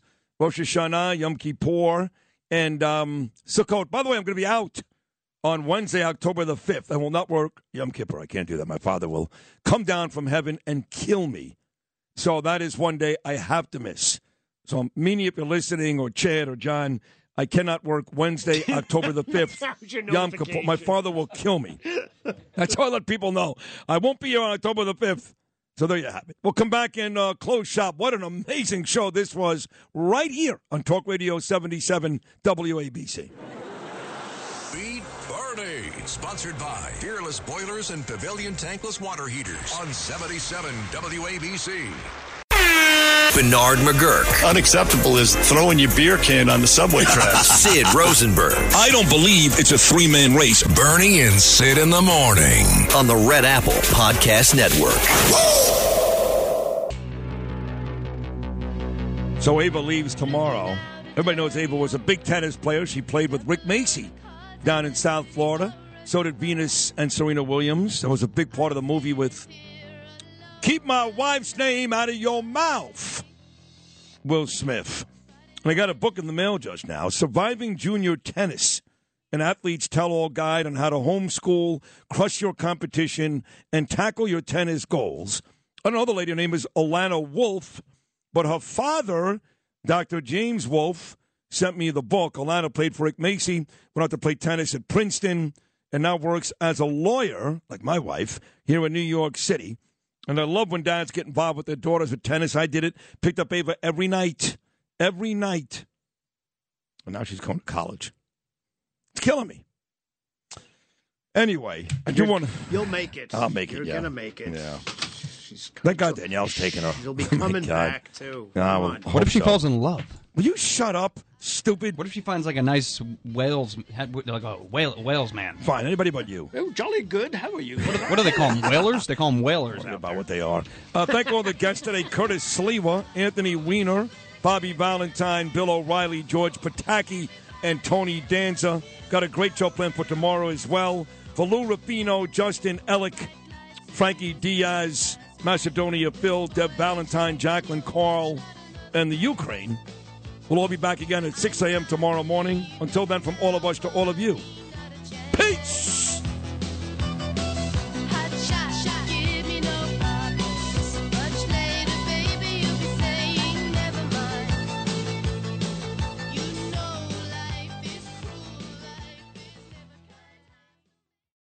If you've had an accident, trust Gabo Law, personal injury and medical malpractice attorneys with decades of experience who will provide the attention you deserve and deliver the best possible results in the shortest amount of time. Gabo Law has recovered millions for their clients and will be able to help you. But don't take our word for it. Read all of their five-star reviews from former clients on Google, Avvo, and Facebook. Call Gabo Law today at 800-560-0214 for a free consultation or email at info at gabolaw.com. Gabo Law, where winning is no accident.